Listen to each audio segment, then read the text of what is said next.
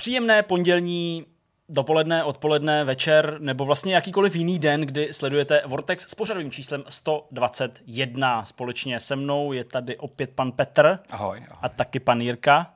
Ahoj. Já jsem pan Zdeněk a budeme si povídat o videohrách.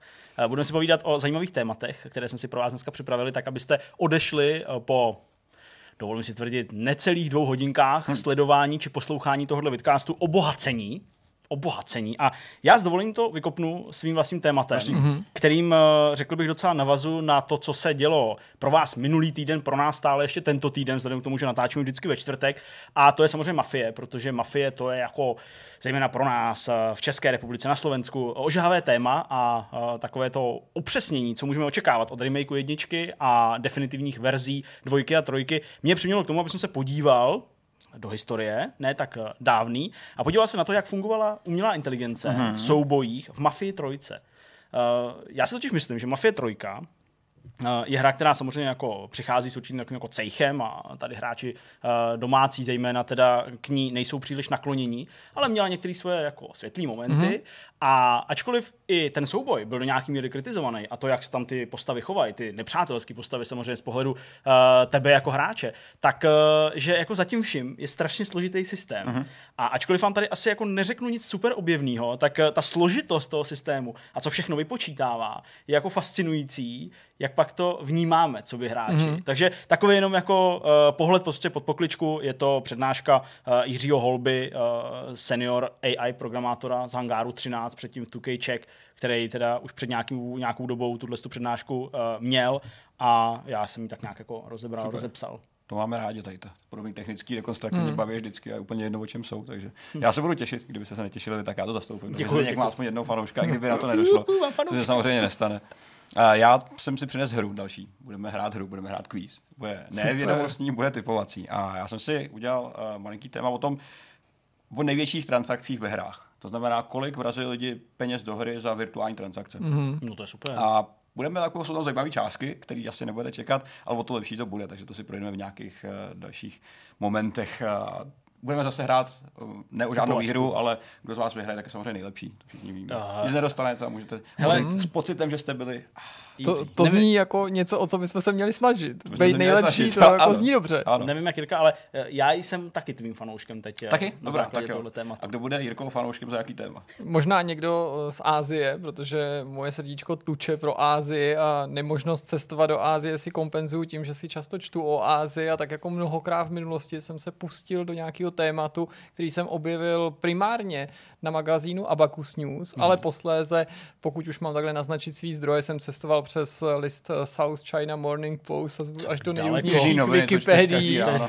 A tím důvodem je skutečnost, že jsem se chtěl zaměřit na to, proč některé hry, které v Číně vychází, ale pochází ze západu nebo naopak z Japonska a my je známe, v té Číně vypadají jinak. A tím Aha. důvodem je samozřejmě nutnost je nejrůznějším způsobem upravit a mě zajímaly právě ty důvody, proč se ty hry upravují a ne nutně jenom v souvislosti s nějakou cenzurou, jak by možná diváci očekávali, to je konec konců téma, který jsme tady v minulosti probírali, ale jaký další eh, okolnosti na to mají vliv a co je třeba potřeba do těch hrách, eh, her přidat, nebo z nich naopak vyjmout. Super, Super, Tak no to je tak dobrý. to zní jako docela zajímavá kolekce. My se ještě necháme otevřený takhle někde zadní vrátka, uh, jestli ano či ne, ještě jako přijde rozhovor, ale zatím prostě tomu necháme otevřená zadní vrátka. A když, tak to bude takový bonus, o kterým už asi víte. A když ne, tak bude rozhovor třeba příště. Hmm. Prostě tak, no. Jdeme na to. Zdeněk nás lákal na to, že nás nechá zahlédnout do toho, jak fungovala umělá inteligence v Mafii 3. Tak ehm, kde chceš začít, Zdeňku? Ty nás eh, seznámíš rovnou s nějakýma těma mechanismama, anebo by si třeba jako nám prozradil, jak se vůbec dostal třeba k tomu tématu? Vezmeme to nějak takhle od začátku, ne úplně, ne úplně uh, od prostředka. Uh, já už jsem tady zmiňoval jméno Jiřího Holby, to je tedy senior AI programátor v Hangáru 13, předtím v 2K Czech, kde začal pracovat roce 2008, mm. takže se podílel na vývoji Mafie 2 i Mafie 3.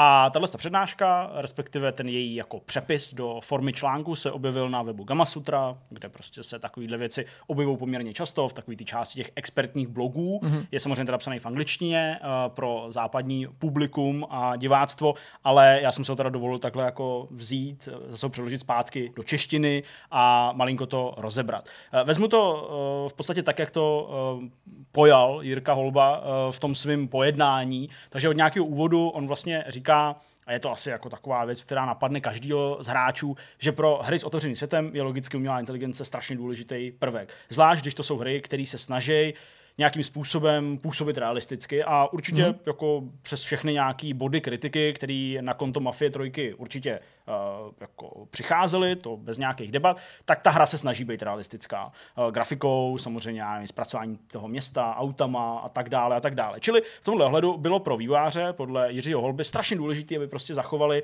i to realistické chování těch eh, jednotlivých postav, který tam v tom světě chodí, jsou a tvoří tu nedílnou součást herního zážitku. Když ale začnou vývojáři, programátoři přemýšlet nad tím, mm, jak toho dosáhnout, tak musí vzít v potaz strašnou sílu hmm. věcí. Věci jako, mm, jak ty postavy vnímají okolí, jak když se teda bavíme o nějakých nepřátelích, kteří se pak zapojí do nějakých soubojů, tak uh, jak si třeba vybírají pozici, jak v té pozici uh, se rozhodují dál, kdy vidějí svého protivníka, kdy skočí do krytu a tak dále, tak dále. Mm. Těch věcí je strašně moc a asi jako každý vývojář, který se tím prostě začne zabývat, Samozřejmě určitě přicházejí eh, k nějakým projektům se zkušenostmi, které prostě nabili u předchozích projektů, tak ale přesto narazí na nějaký určitý, uh, určitý problémy a hmm. musí to začít nějak eh, strukturovat, tak aby se v tom nestratili, aby to pak ve výsledku, co by tedy hráči dávalo nějaký smysl. Proto vývojáři z 2K Czech, nebo z Hangar 13 teda spíš, si rozdělili ty nepřátelé a budeme se bavit čistě o těch nepřátelích, dáme stranu civilní obyvatelstvo, dáme hmm. vlastně stranou trochu i ty policisty, když tam samozřejmě taky přijímají nějaký, uh, nějaký ty rysy těch uh, nepřátelských gangstrů, ale budeme se bavit v zásadě o těch gangstrech, tak uh, si je rozdělili na několik archetypů, tak aby prostě jednoduše jim mohli přeřazovat ty uh, sady těch uh, jejich vlastností, schopností, řekněme. A ty archetypy pak ještě rozdělili na nějaký jako nižší varianty. Uh, co se týče toho, uh, proč to udělali, tak uh, oni opravdu potřebovali rozlišit spoustu uh, těch jednotlivých nepřátel podle toho, co na daných místech uh, můžou nebo nemůžou dělat, co můžou umět nebo nemůžou umět. A to samozřejmě zahrnuje nějakou taktiku toho souboje, pak uh, určitá konfigurace pro věmy toho okolí, třeba pro hlasy nebo to, mm-hmm. co, to, co slyšejí ty postavy, samozřejmě jaký mají zbraně, jak reagují v danou chvíli na to hráčovo chování. To jsou ty základní archetypy, takhle rozdělený. A pak uh, ty varianty, Jiří Holba to popisuje třeba na tom, že mají archetyp Triggerman, což je prostě někdo, kdo na začátku toho souboje většinou hodí nějakou věc potom nepříteli. Mm-hmm. Tedy samozřejmě potom hráči, jo? bereme to všechno z pohledu těch NPCček. Takže hodí po hráči nějakou věc a Triggerman, ten hlavní archetyp, může být někdo, kdo háží, uh, háze uh, molotov, uh-huh. anebo ta jiná varianta je, že hází třeba granát. Uh-huh. Jo, ale vychází to prostě z toho archetypu toho uh-huh. házeče. A takovým způsobem oni teda rozdělili ty postavy nebo rozdělili ty jednotlivý bojovníky.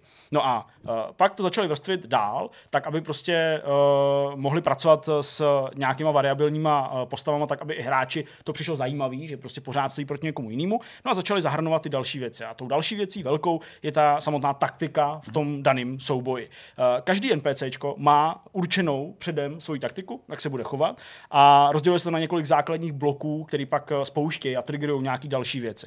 Takže ta taktika se stává z základních bloků, jako je výběr pozice, to znamená, kde ten nepřítel má v danou chvíli mm-hmm. stát, kde se má pohybovat, pak výběr cíle, což je strašně důležitý, mm-hmm. po má vlastně střílet, Způsob toho vlastního pohybu, to znamená, jak se pohybuje do nějaký uh, zase uh, matematicky vypočítaný pozice, uh, jestli poběží, jestli spíš bude přikrčený, mm-hmm. jestli tam jenom nakráčí. Uh, pak jaký akce bude dělat v krytu, pokud dorazí do nějakého krytu, budeme teda považovat za, za ten cíl jeho cesty ten kryt. Mm-hmm. Uh, jak když nebude v krytu, tak jak se bude chovat v otevřeném prostranství a jak se bude chovat v momentě, kdy musí přebíjet zbraň. A to jsou prostě základní věci, které zase museli pro ty jednotlivý nepřátele určovat. Eh, když bychom to zase rozsekali, zase šli o trochu hlouběji, tak eh, docela důležitá eh, část toho chování těch NPCček je ten perception, to vnímání toho okolí, ta reakce na to, co ten hráč vlastně dělá. Takže každá ta postava má nějaký vlastní smysly, nějakým způsobem reaguje, to je jasný. Kdybychom měli vzít ty civilisty, tak ty, když vidí nebezpečí, tak prchají. Uh-huh. Policisti se snaží chránit ty civilisty a střílet mm-hmm. potom, potom nepříteli, logicky. Gangstři uh, chrání sami sebe a chrání prostor, kde se pohybují. Jo, takže zase nějaký základní rozdělení. No a uh, jednou z těch nejdůležitějších věcí tohohle z toho vnímání uh, okolí je samozřejmě dohled těch NPCček, co vidějí, uh, tedy reakce na toho hráče, kde se pohybuje, a taky to, co slyšejí. Mm-hmm. To znamená, že jsou místa, kde je třeba tma, nebo mm, ten hráč je skrytý, ale pořád vydává nějaký zvuky mm-hmm. a na základě toho samozřejmě to AIčko taky uh, reaguje. Co se týče toho dohledu, tak ten je v Mafii trojice omezený prostě nějakým přímým nastavením uh, jakoby metrů, který to mm-hmm. NPCčko vidí, nebo Jasně. ta umělá inteligence, což je jasný.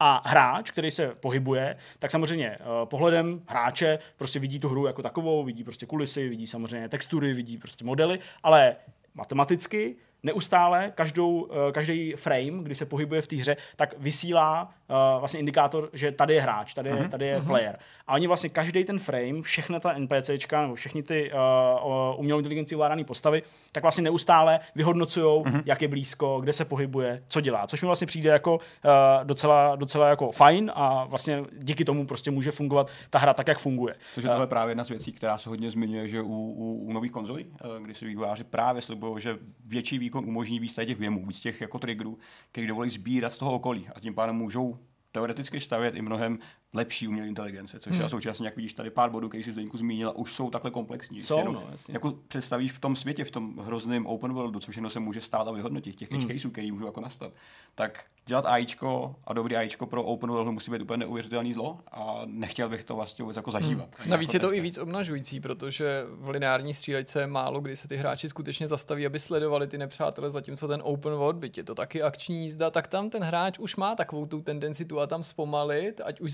záměrně nebo vlivem nějakých dalších okolností a začne ty nepřátele pozorovat, takže je mnohem snažší jako odhalit případné nedostatky hmm. a pak někdo se může milně třeba domnívat, že v tom open worldu to AIčko třeba funguje hůř, Jasně. ale je to spíš tím, že mu můžeš věnovat mnohem větší pozornost než v lineární střílečce, kde ten nepřítel jenom se schová za nejbližší bednu a záhy ho prostě odpravíš, nestojíš na místě a nekoukáš, co tam ta skupinka hmm. obvykle dělá.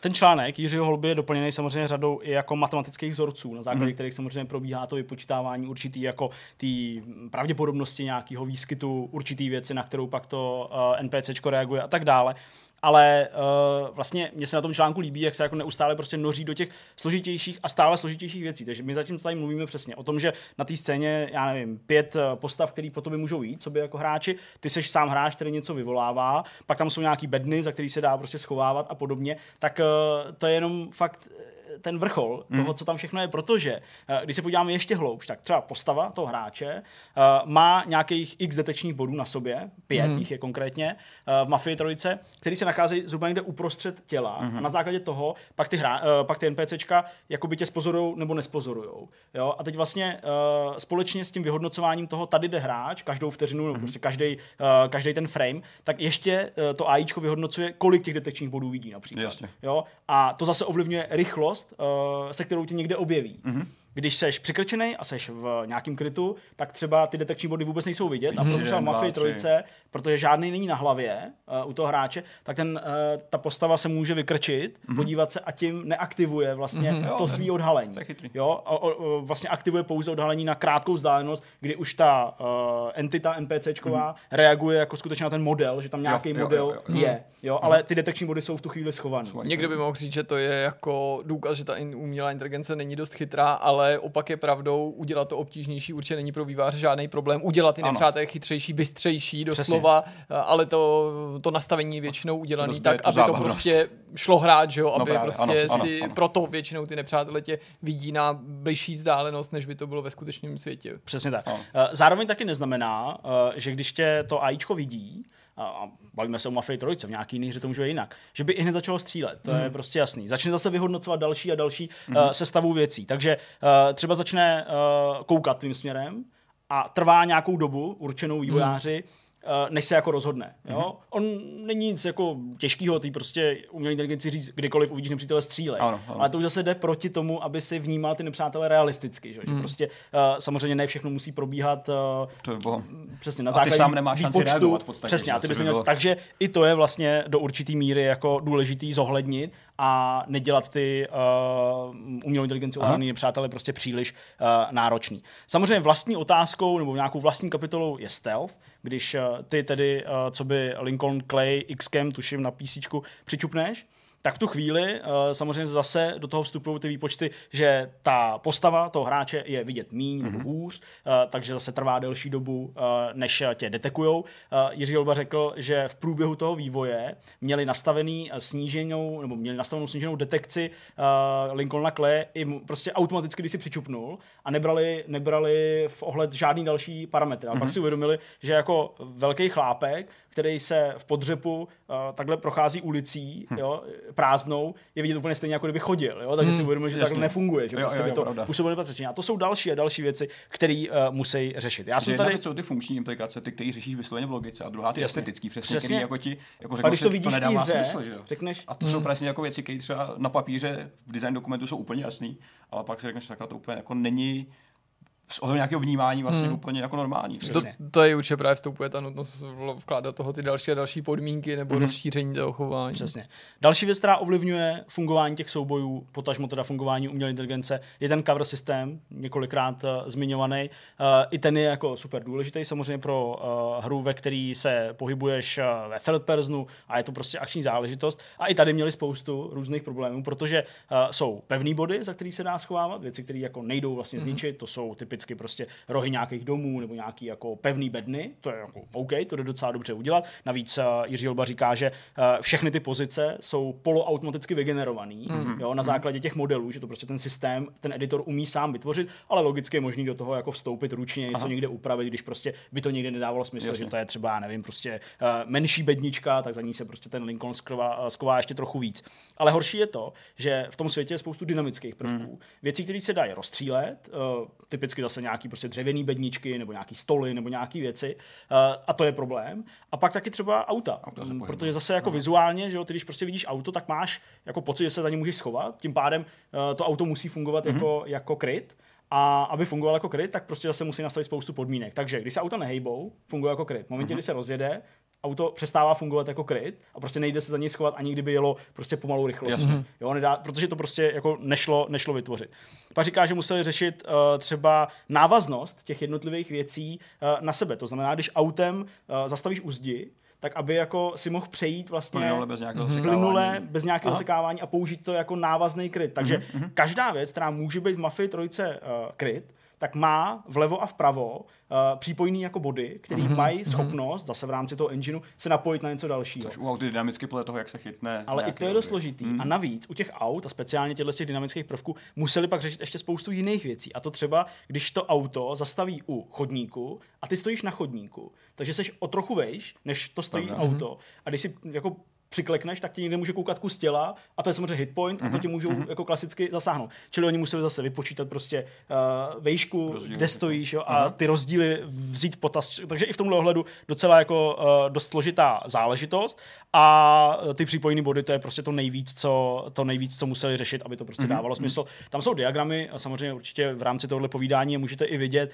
uh, kde je to právě znázorněný auto a nějaká bedna v takovém úplně nepřirozeném úhlu jo, a tam to jsou prostě momenty, kdy to trochu může haprovat a kdy prostě tam dochází k nějakým kolizím, ale to je prostě daň za, hmm. za tu technologii, která byla, uh, která byla použitá. Uh, pak samozřejmě je nutný vyřešit, jak se uh, ten protivník, uh, tvůj protivník, ale to AIčko, ten PCčko, bude chovat, když ty na ně vybavneš, chceš jako začít střílet a on ještě není v tom krytu, to je to chování na tom otevřeném prostranství. Aha. Tak co udělá? A tady zase do toho vstupuje prej jako spoustu výpočtů, který probíhají zase velice rychle a vypočítávají na základě nějakých jako přidělených bodů, uh, co je nejvýhodnější v tu danou chvíli udělat. Jestli skočit do krytu za tebou, před tebou, mm-hmm. jo, a bere se v potaz vzdálenost, výška toho krytu, jo, dejme tomu zbraň, kterou ten uh, protivník má v ruce mm-hmm. a ta ovlivňuje nějakým způsobem jeho pohyb, jo, jestli to je zbraň, která je účinnější na blízko nebo na dálku. A to všechno vypočítá prostě ta umělá inteligence během krátké chvilky mm-hmm. a ty to jenom vnímáš, že prostě vezme roha a schová se někde. Bereš to jako, automaticky jako přesně, hráč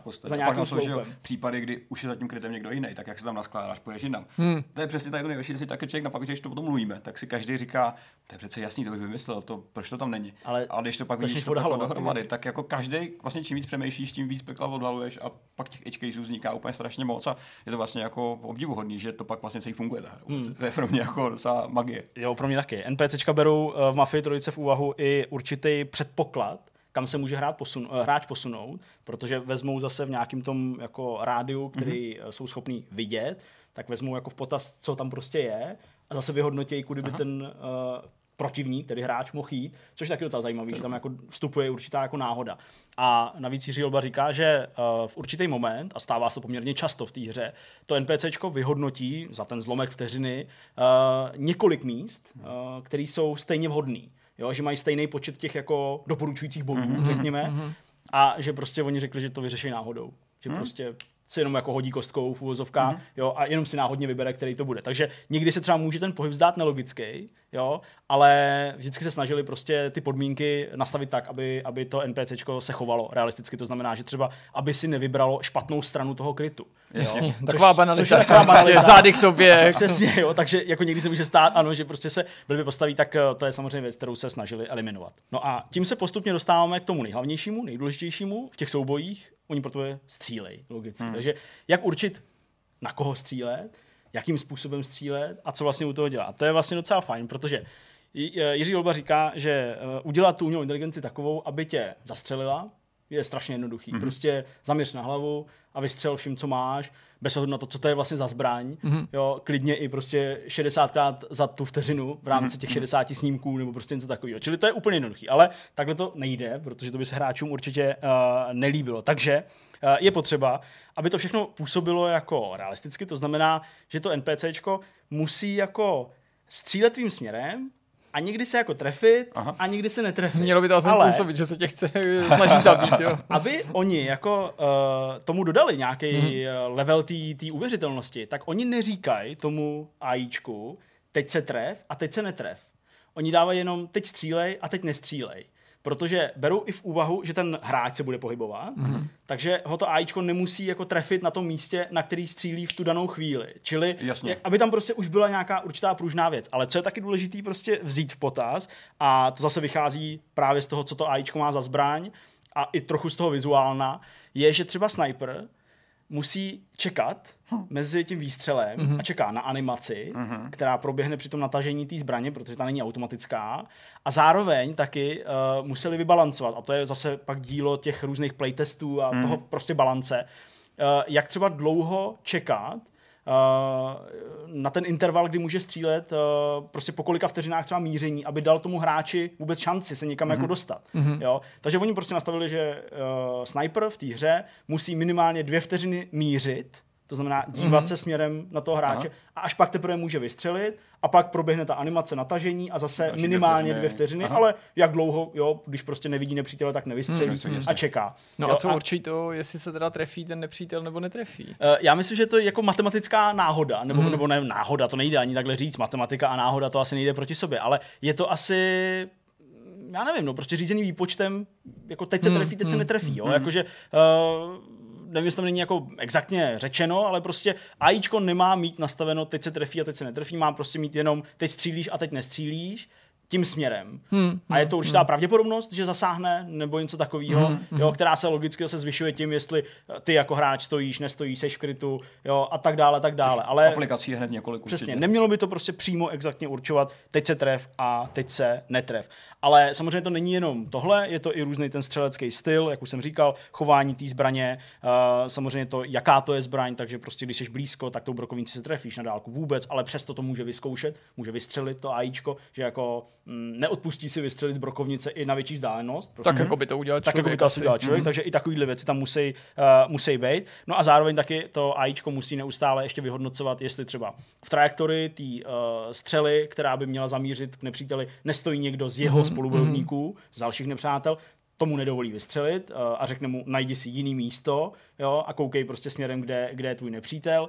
Nebo uh, jsou i speciální místa v té hře, kdy zase musí vypnout tu mělou inteligenci a říct, teď nestřílí ani po tom hráči, jo, a to jsou v různě před scénama nebo v nějakých jako naskriptovaných situacích, mm-hmm. jo, zejména třeba v soubojích s bosama nebo něco takového, protože ta umělá inteligence byť uh, má jako perfektní model, je součástí nějaký jako připravený scény, tak ale pořád by se měla chovat stejně a proto musí na těch konkrétních místech to vypínat, určovat aha, aha, a, a říkat, co má nebo nemá dělat. Tohle všechno dohromady je prostě jenom souboj ve hře, jenom souboj v open worldu, mm-hmm. který je ovlivňovaný úplně jako neskutečným množstvím mm. věcí ale my jako hráči to prostě pořád vidíme jenom jako nějakou přestřelku, něco, co se děje v té hře úplně rutině a myslím, že spousta lidí nad tím takhle vůbec nepřemýšlí. To určitě. Jo? To určitě. A přitom zatím je jako takových věcí. A to jsem škrábnul povrch. Jo? Určitě, kdybychom se prostě chtěli do toho nořit dál a dál, nebo Najdeme prostě nacházet nějaký, tak jednak i ukázky přímo z těch eh, editorů, skriptovacích nějakých nástrojů a podobně, eh, ty samotné výpočty, ten samotný kód mm. s těma proměnejma, který bere v potaz, to je jako fakt obrovská věc. A já tím neříkám automaticky jako buďme nevím, tolerantnější k tomu, když se tam prostě v- něco nepovede v těch střílečkách, jo, buďme. nebo něco, Klidně buďme. nebo klidně buďme, ale že prostě ne vždycky je to jenom jako dílem toho, že to prostě dělají nějaký prostě lidi ve sklepě, který jako hmm. neumějí programovat, jo. Někdy je prostě těch věcí tolik, jo, že se tak sejde, že to prostě nejde ani odhadnout a nejde se vyvarovat hmm. určitým chybám nebo nějakým nedostatkům. Ale uh, pokud by třeba nová generace, jak i ty si říkal, mohla přijít s tím, že třeba těch výpočtů by mohlo probíhat víc, hmm. tak třeba to tu práci zlepší postupně. Hmm. Jo, a i tady by ten post, uh, pokrok mohl prostě přijít. Ale tohle mně přijde jako super zajímavý vzhledem k tomu, že pak prostě pustíme stream Mafie trojky a lidi prostě říkají, že Mafie má jenom dva díly a trojka neexistuje. Tohle je to nejhorší, že když to řekneš takhle, tak tohle téma je hrozně krásný z toho pohledu, že i hry, které jsou obecně přijímané jako průměrný a podprůměrný, jsou pod povrchem strašně komplikovaný v Jsou, našich no. ohledech. A, a vymyslet takový systém není jednoduchý. To, co si právě přesně lidi myslí, že jenom dát na papíře dohromady, jak se to má chovat, je jedna věc, ale podchytit každou tu situaci a scénář, který hmm. můžou nastat, je prostě těžký. A jako mocný respekt ke každému, kdo tady to tvoří. Obecně ke každému, kdo něco tvoří hmm. a dělat tohle z toho je strašně nevěčná práce, protože mě třeba zajímá jako příběhy z kváčka, jako z testování. Jako, i to musí být prostě, to může co být sranda, no. zažiješ v průběhu toho vývoje a co všechno objevíš, musí být prostě fakt jako neuvěřitelně Nechci říkat zábavný, ono to není zábavný, když ty bugy asi člověk řeší, hmm. ale, ale minimálně to jim poukáže na to, jak moc komplexní ten systém je a klobouk dolů před tím. Ono, Naprosto když si člověk o, odmyslí ty, já nevím, úplný propadáky videoherní, tak možná bychom spíš na to měli pohlížet takovou tou optikou, já nevím, závodníků Formule 1 nebo něco takového, jakože ten poslední jezdec je možná jako opovržen fanoušky, ale ve své podstatě oproti tomu prvnímu vlastně nezaostává pak tolik, jak se to na první pohled může zdát. Ano, dojel poslední, ale možná je dělí jenom pár sekund nebo něco podobně, nebo já nevím, Furt je to 22. člověk na, na a podobně. Je to prostě přesně, přesně, že ty si říkáš, ovládat, že jo? jo, tak Ano. tenhle, ten, ten vůbec, ten jako ten vůbec prostě neumí to a tak dál, ale přitom jako jasně, no. i zatím stojí obrovský úsilí. Na druhou stranu, uh, zase to podle mě ale jako odráží takový to, uh, jako že bychom se asi jako neměli bát něco skritizovat. Ne, určitě. To. Uh, a to právě ani třeba ve sportu, nebo já nevím, nějakého vrcholového fotbalistu nebo něco, protože zase jako jasně, eh, já nikdy v životě nebudu dobrý fotbalista, protože prostě jsem malý, tlustý a ještě k tomu prostě neumím kopnout ani, ani prostě do míče, tak eh, nebudu dobrý fotbalista, ale zase jako prostě člověk jako porovnává výkon někoho jiného, že jo, logicky no, s výkonem prostě stejně, stejně dobrých lidí. Proto neříkám, že bychom měli jako úplně přehlížet chyby v umělé inteligenci nebo nějaký nedostatky, ale možná třeba vám to poskytlo nějakou jinou perspektivu mm-hmm. a třeba se zamyslíte nad všema těma číslama, výpočtama a různýma uh, indikátorama, které tam prostě probíhají Super. ve hrách. Tak jo, díky za tohleto téma, no a my se posuneme na nějaký další blok.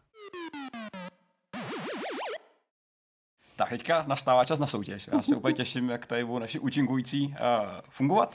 Uh, aby jsme to přiblížili, tak o co jde? Tohle téma se týká vlastně deseti nejdražších inter, uh, ne interakcí, jak se tomu říká? Transakcí. Transakcí, ano. Nějaká akce tam byla, byla to transakce ve hrách. To znamená, jsou to transakce, kdy lidi vzali svoje reální peníze mm-hmm. a koupili si za ně nějaký virtuální předmět. Uh, záměrně říkám koupili, protože do toho bychom mohli třeba řadit i virtuální předměty, které mají nějakou hodnotu, což není to, co chceme. Skutečně je spousta her, které nabízejí obsah, ale nikdo si ho nekoupil za ty prachy. Třeba i v online, kde si můžeš koupit loď přepočtu za několik eh, stovek tisíc. Ne všichni si koupí, jasně. Přesně tak. Takže nevyjadřujeme hodnotu, ale jsou to skutečně příběhy lidí, kteří si něco pořídili a za kolik peněz. A kupovali to od jiných lidí nebo od těch společností? Jde mi o to, jestli Je jsou to, různý, nějaký je to oficiální... Je to aha, prostě, jasně. kdo, kdo vzal své prachy a koupil si za to něco. Jo, Eh, dobře. Já jsem záměrně se pokusil vybrat i hry, aby se neopakovaly. Samozřejmě konkrétně my začneme Counter-Strikem eh, Global Offensive, který je takový jako vděčný téma, pokud jde o skiny zbraní.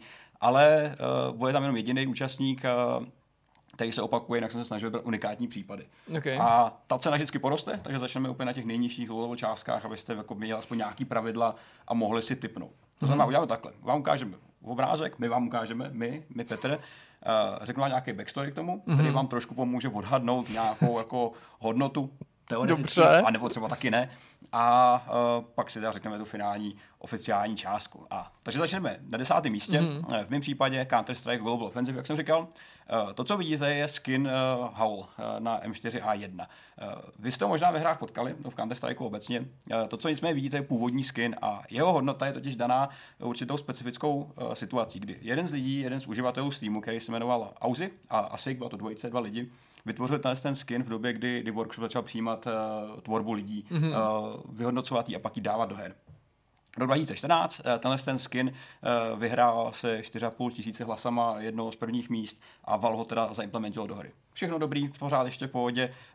Samozřejmě víme, jak fungují skiny v Counter-Strike, který dropujou v bednách, polonáhodně v nějakém takovým jako dropulu, řekněme s nějakýma pravděpodobnostma. Pořád dobrý. Skin byl nějakou dobu venku, dva měsíce běžel, pak se teda ukázalo, že se ozval uživatel, eh, který si říká Canis albus, což tady vidíme eh, na zbraně vlk, tak asi víme, jako, jako zálivu v, no, v šelmách a mhm. vlcích má. A osočil ty dva, ty dva autory, že mu ukradli jeho art, eh, že ho skutečně okay. uh, skopíroval a použil pro svoje účely, aby ho pak mohl prodávat, což je špatný, to je chyba. Samozřejmě Valve na to zareagovalo a, a ten skin, respektive celou tu zbraň, stáhlo z oběhu. Stáhlo z oběhu, nicméně lidi, kteří v inventáři už tu zbraň měli, tak těm zůstala.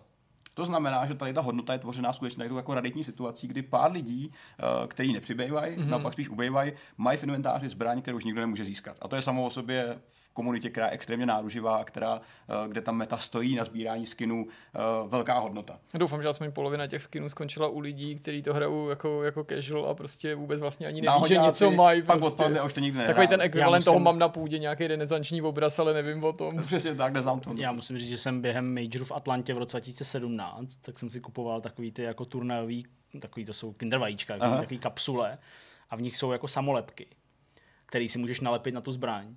A já mám několik samolepek týmů, který na tom turnaji byli.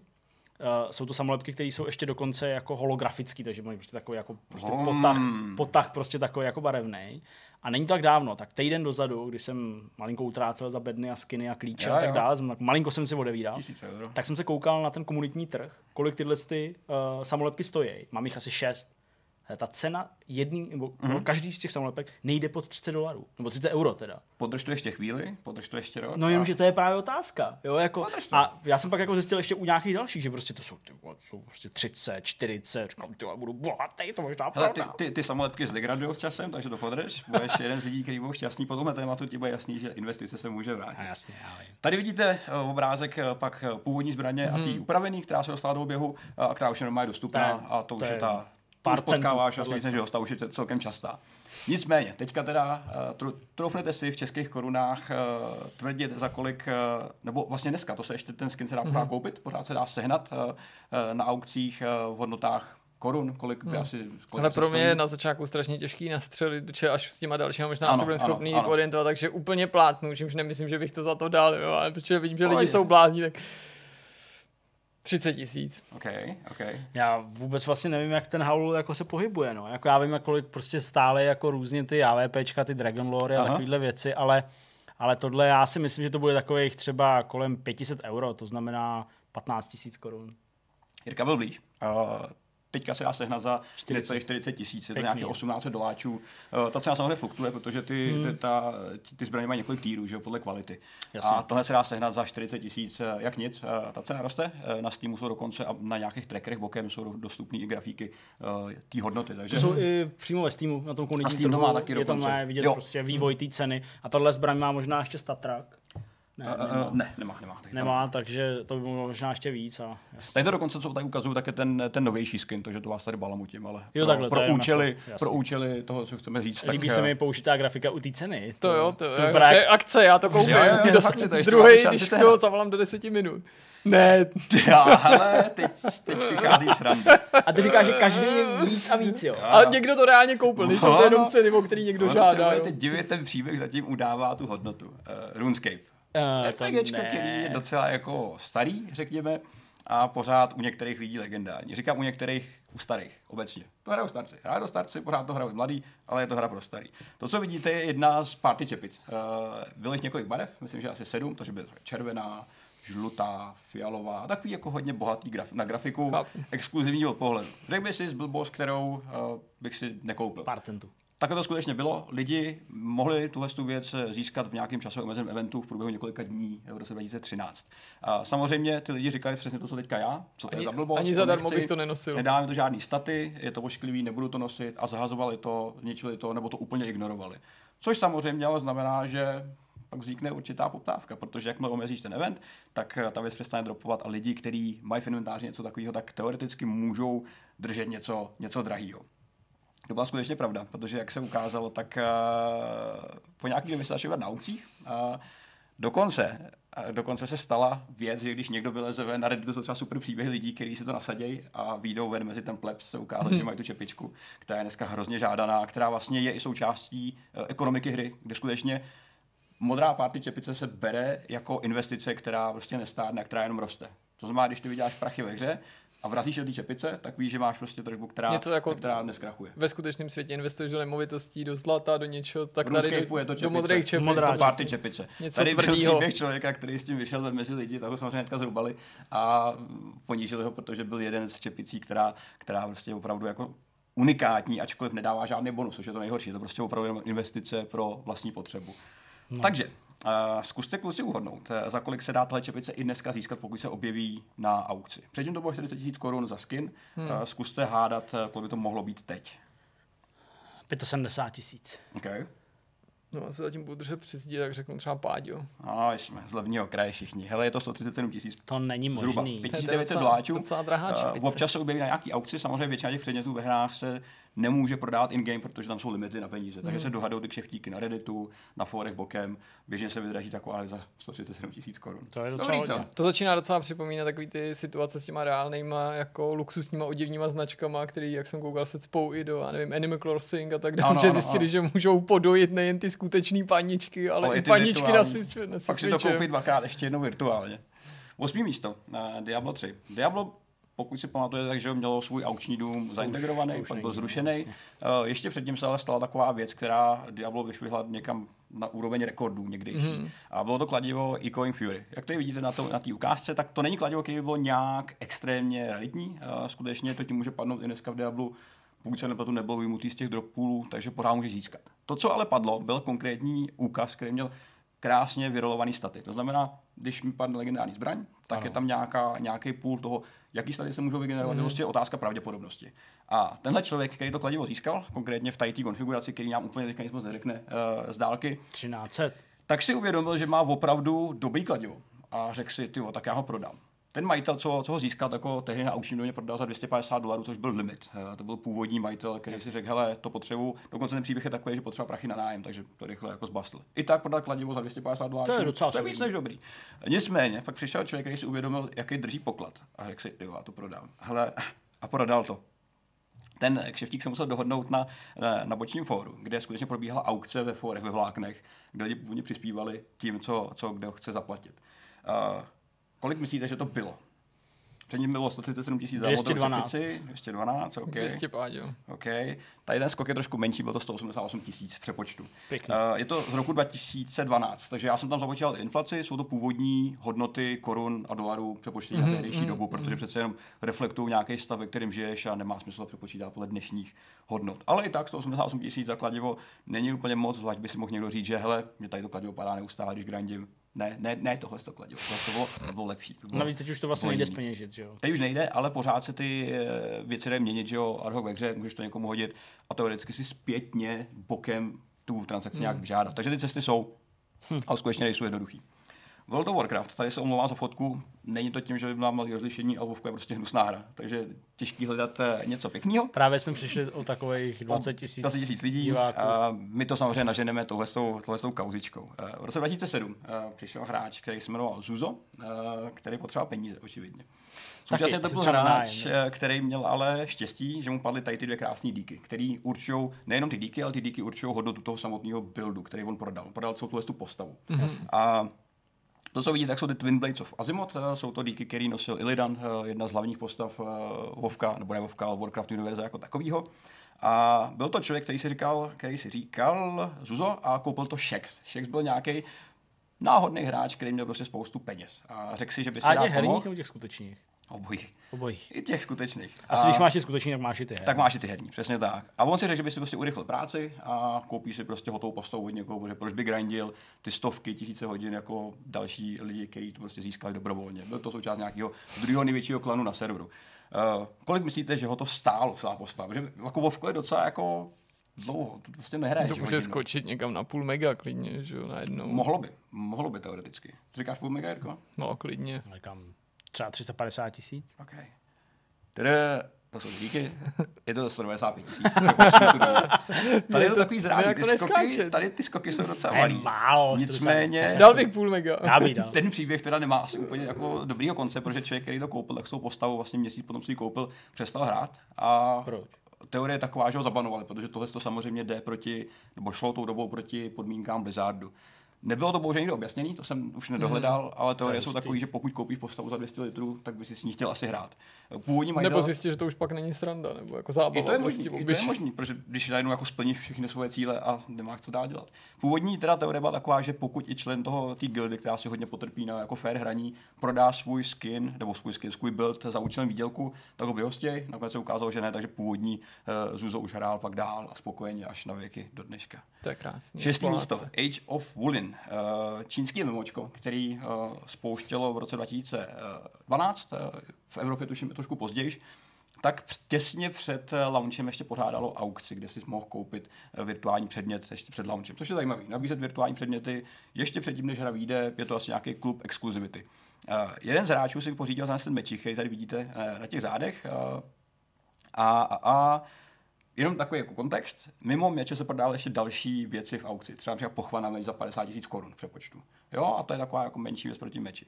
Typnete si, kolik, eh, za kolik se prodal ten, ten meč? Je, koupil to nějaký hráč z Číny? No to právě úplně jsme se dostali do jiné dimenze, že jo, možná ano, trochu. tam už se řekne, že se jako přepočítávají ty No nevím, peníze. teďka couvnu, ale umím si furt představit, že by to bylo i to, co jsem říkal předtím, ale řeknu, já nevím, 400 prostě. OK, 400. Tak já myslím, že to bylo třeba těch 350, který jsem říkal předtím. Zde někde blíž, eh, bylo to 300 tisíc přepočtu. Mm-hmm. Kec. Nějaký drobný jsem tam. ale furt docela hodně. 300 tisíc za virtuální meč je docela jako No, kláda, docela to dost si peněz. úplně jako nechci, nechci říkat, že bych to jako dal, asi ne úplně. Pátý místo, uh, Dota 2. Uh, Psí kurýr. Kurýři. Uh, kurýři jsou věci, které ti vlastně transportují že, equipment uh, mezi základnou a tvojí postavu, aby ty si nemusel jako hráč uh, vracet a rozpilovat svoje, svoje zboží. Pořád je vlastně funkční, ale spíš kosmetická věc. Mm-hmm. To znamená, že ty si těch, eh, těch kurýrů nebo těch formátů, efektů na ně můžeš rovnout několik. To se dneska už prodává v rámci updateu, už to změnili, že si můžeš dokonce koupit ty efekty separátně. Byly nicméně doby, kdy ti musela ta postava padnout nebo ten objekt padnout jako celek. Mm-hmm. V tom byla ta hodnota, protože to, co vidíte na obrázku, tak je konkrétně ten build, který je tak strašně cený. Je to kombinace té růžové barvy a, a vohně u těch, u těch pacek, kopit, řekněme. Mm-hmm. Je to prý vlk, takže je to packy, vlk, takže to vlk, bude, aha, ok. bude, to, bude to packa. A tenhle ten údajně existoval ve své době v tom roce 2013, kdy se to stalo v pěti kusech eh, na té platformě. Pěti kusech mezi milionama hráčů, což je samo o sobě asi raritní a funguje to jako, jako takový to, to jak se to říká, pa, paví peří, když jako se napaduješ a ukazuješ, co máš. Může být. Pro- Podívejte se na mýho prasopsa To je růžový. můj S prasopec rohama. růžový, který, který, eh, který teda se vydražil bokem na Redditu. Opět eh, ten, eh, ta transakce musela proběhnout úplně bokem, protože to jde mimo oficiální pravidla. Uh, za kolik si myslíte, že se tohle ten, ten prasopes prodal? Tady jsme na tom půl milionu. Jo? Možná asi, i přes. Asi tak, Jo, no. jo, OK, tak možná trošku poskočíme. To je ten model, který vidíte, nebo respektive jeho varianta.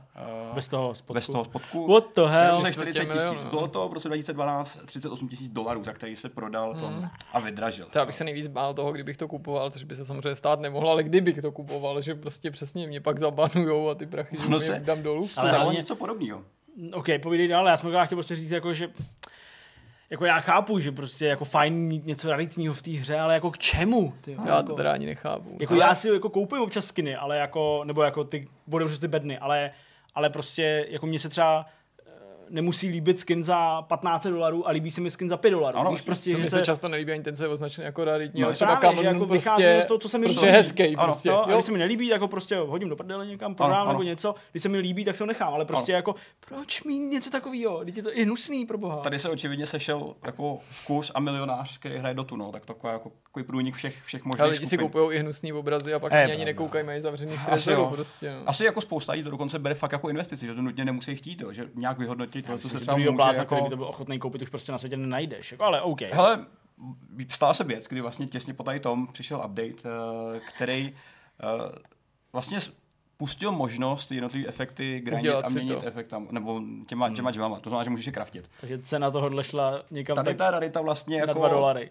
To nikdo nedokázal spočítat přesně, ale někdo čeká, že ta, ta cena prostě spadne. Na druhou stranu ten, ten, tu cenu tvoří i ten příběh do značení No, míry, jasně, jo, že jsi byl jeden z lidí, který to prostě prodal, ty jsi teďka propraný všema těma novinkama a článkama, takže už to tvoří určitým způsobem tu hodnotu. Jasně. Ale je to takový jako trošku šlápnutí, šlápnutí na palec. Čtvrtý místo, Second Life a město Amsterdam. Chtěl jste si někdy koupit třeba jako virtuální město celý? Byla tady možnost a pořád je. OK. V Second Life To se jsem prodává třeba už nikdy neslyšel teda jako. Hele, Second Life, jak známe Second Life, virtuální život, nebo respektive virtuální ekvivalent života. Second Life znám, ale myslím jako Ano, myslím, tom, to že se neříkám tobě. prodávám. Neříkám to úplně pro tebe, ale, ale, ale pokud je o tu rekreaci, tak v roce 2007 se to město nabízelo uh, na prodej. Je tam samozřejmě Red Light District a infrastruktura a obchůdky a všechno, co k tomu patří. To znamená, i ty šlápoly tam jsou, to je skutečně to tvoří hodnotu toho, co, co se To prodává. bychom měli do toho započítat, no. Hele, původní majitel, který se říkal Stroker Serpentine, to slůvko Stroker je docela jako podstatný, tak eh, jeho důvod, proč prodával to město a zbavoval se ho, bylo to, že chce ty peníze pak investovat do dalšího jako biznisu pro dospělí. To znamená nějaký další rozvoj Second Lifeu. Investovat do obchůdků, mm. pro, uh, který jsou nějakým způsobem spojený právě s, s průmyslem, s pornoprůmyslem, nebo sex shopy a podobně. Tak mi jako, bavíme se na úrovni Second Lifeu pořád, jo? Právě. To je na tom to děsivý, že to není, že bych si postavil obchůdek doopravdy. Uh, Přišel člověk, eh, nějaký anonym z, z Holandska, eh, který samozřejmě tady vycítil možnost eh, na tom dál stavět a koupil si Amsterdam Second Lifeu. Trofnete si říct za kolik? Hmm, milion 700 tisíc, no. Milion 700? Já bych řekl milion, no. OK. Byl to milion 50, Jirka byl blíž tentokrát. No trošku. Zde Jo, by to přeplatil. Já bych to přeplatil, Amsterdam, hezký Zdeněk město. Prostě, město. Tráva, prostituce, proč ne? Mimochodem mě to připomíná, nevím, jestli to vylovíte z paměti, kdy jste prvně a je- za jakých okolností slyšeli o tom, že existuje nějaký Second Life. Já No, vím, že to dlouho. bylo přesně jako, no jasně, je to dlouho.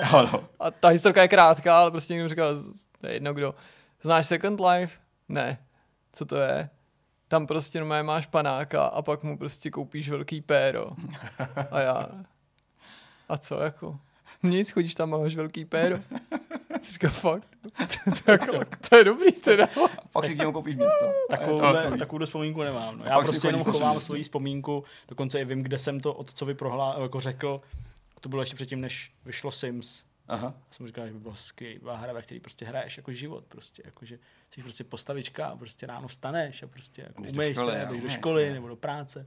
Jsem říkal, ty, A ono se to stalo. Já jsem taky vymyslel Star Trek Online, pak mi to kryptik ukradl, že Až si mě mohl zeptat už někdy na základce. řekl. zavolejte Vygasu.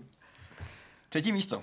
To ani F1 nevím, že to Delta jde. Time. Hele, před dvěma rokama se objevila vlna blockchainových her, respektive projektů, které jsou postaveny na blockchainu a na jeho principech. To znamená hodnotu nějakého itemu, nějakého auta. Teoreticky zbraně tvoří jeho historie a tvoří to, že je skutečně omezený, že je nějakým jako skutečně trackovaný, že je potvrzený. To je o to. No to je důležitý, no jasně. No. Že ty vidíš historii předmětů, transakcí a dokážeš s nimi spojit vlastně celý ten cyklus.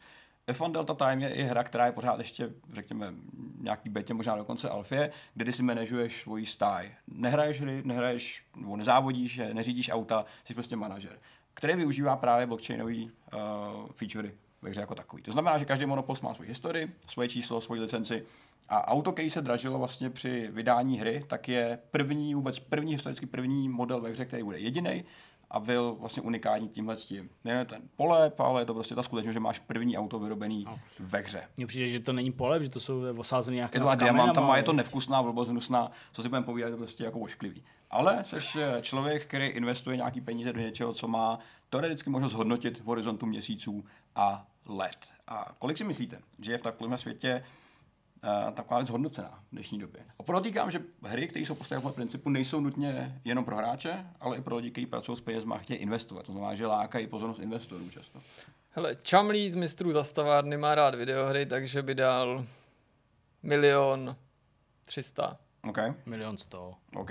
Je to zhruba 2 miliony 514 tisíc korun. To ne. Je to, je, to je skutečnost. Bylo to jsme 110 tisíc dolarů a bylo to vydražený před rokem. To znamená, že teďka to pravděpodobně může být ještě víc. To je taková blbost. Teďka přicházejí uh, dvě transakce, které jsou teda spojené s jednou hrou. Je to Entropie. OK. Uh, nic vám to neříká? moc ne. Já jsem se taky dozvěděl vlastně o tom víc až, až teprve teďka. Je to dlouhá, vlastně Entropia Universe je projekt, který běží dlouhodobě, je to vlastně simulace uh, sci-fi planety, uh, nebo z planetárního systému. Je to vlastně něco na úrovni, na úrovni EVE Online, mm. kde ale víc převažuje ten manažerský aspekt uh, řízení planety, řekněme. Mm-hmm. Jo, takže vyvíjí to vývojáři v MindArku, a specifikem a důvodem, proč se tolik investuje do hry, jako je tahle, je to, že mají vlastní měnu, která jde ale zpětně vyměnit za dolary. To znamená, že já můžu to, co dělám ve hře, taky v nějakém fixním poměru dokážu proměnit zpátky hmm. z těch PED, což je ta interní měna, hmm. na dolary ven. Jo, což je docela dobrý, takže to jako dovoluje vlastně, ten poměr je teda dost, řekněme, dost takový jako... Drsnej. Tvrdý, Nicméně... A s nás to uh, pomůže určit hodnotu, skutečnou ano, hodnotu ano, těch věcí, přesně tak. většinou to jde jenom jednosměrně proměňovat. Všechny virtuální věci se dají zhodnotit hmm. uh, reálnýma penězma, což je to, co lidi právě láká. Druhým místem je klub Never Die, což je uh, v tom celém světě na té planetě Calypso, na který se to odehrává a dneska už těch planet i víc. Tak uh, noční klub, uh, který si koupil člověk, který je známý investor, takový trošku jako řekněme, výstřední bytost, která ten noční klub v roce 2005 koupila za 100 000 dolarů. To byla ta původní jo, částka. Aha, jo, jo? za 100 000 dolarů. 100 000 dolarů. Nějaký 2,5 milionu. Byl to John Jacobs. To začínáme který, dost už teďka vysoko. Jehož přezdívka je, je, je Never Die. Eh, ten člověk dokonce vlastně vytvořil i vlastní trailer jako promo, aby do toho nahnal lidi, kteří pak mohli se v tom klubu bavit, eh, utrácet další peníze a určitým specifikem celého, celého, eh, celý entropie je to, že když si například koupíš pozemek, tak máš během roku očekávám třeba 27% návratnost té investice. Jo, ze všech těch reklamních ploch, který si mohl koupit a nějakým způsobem třeba využít. Jo, takže to je to působí bizarně.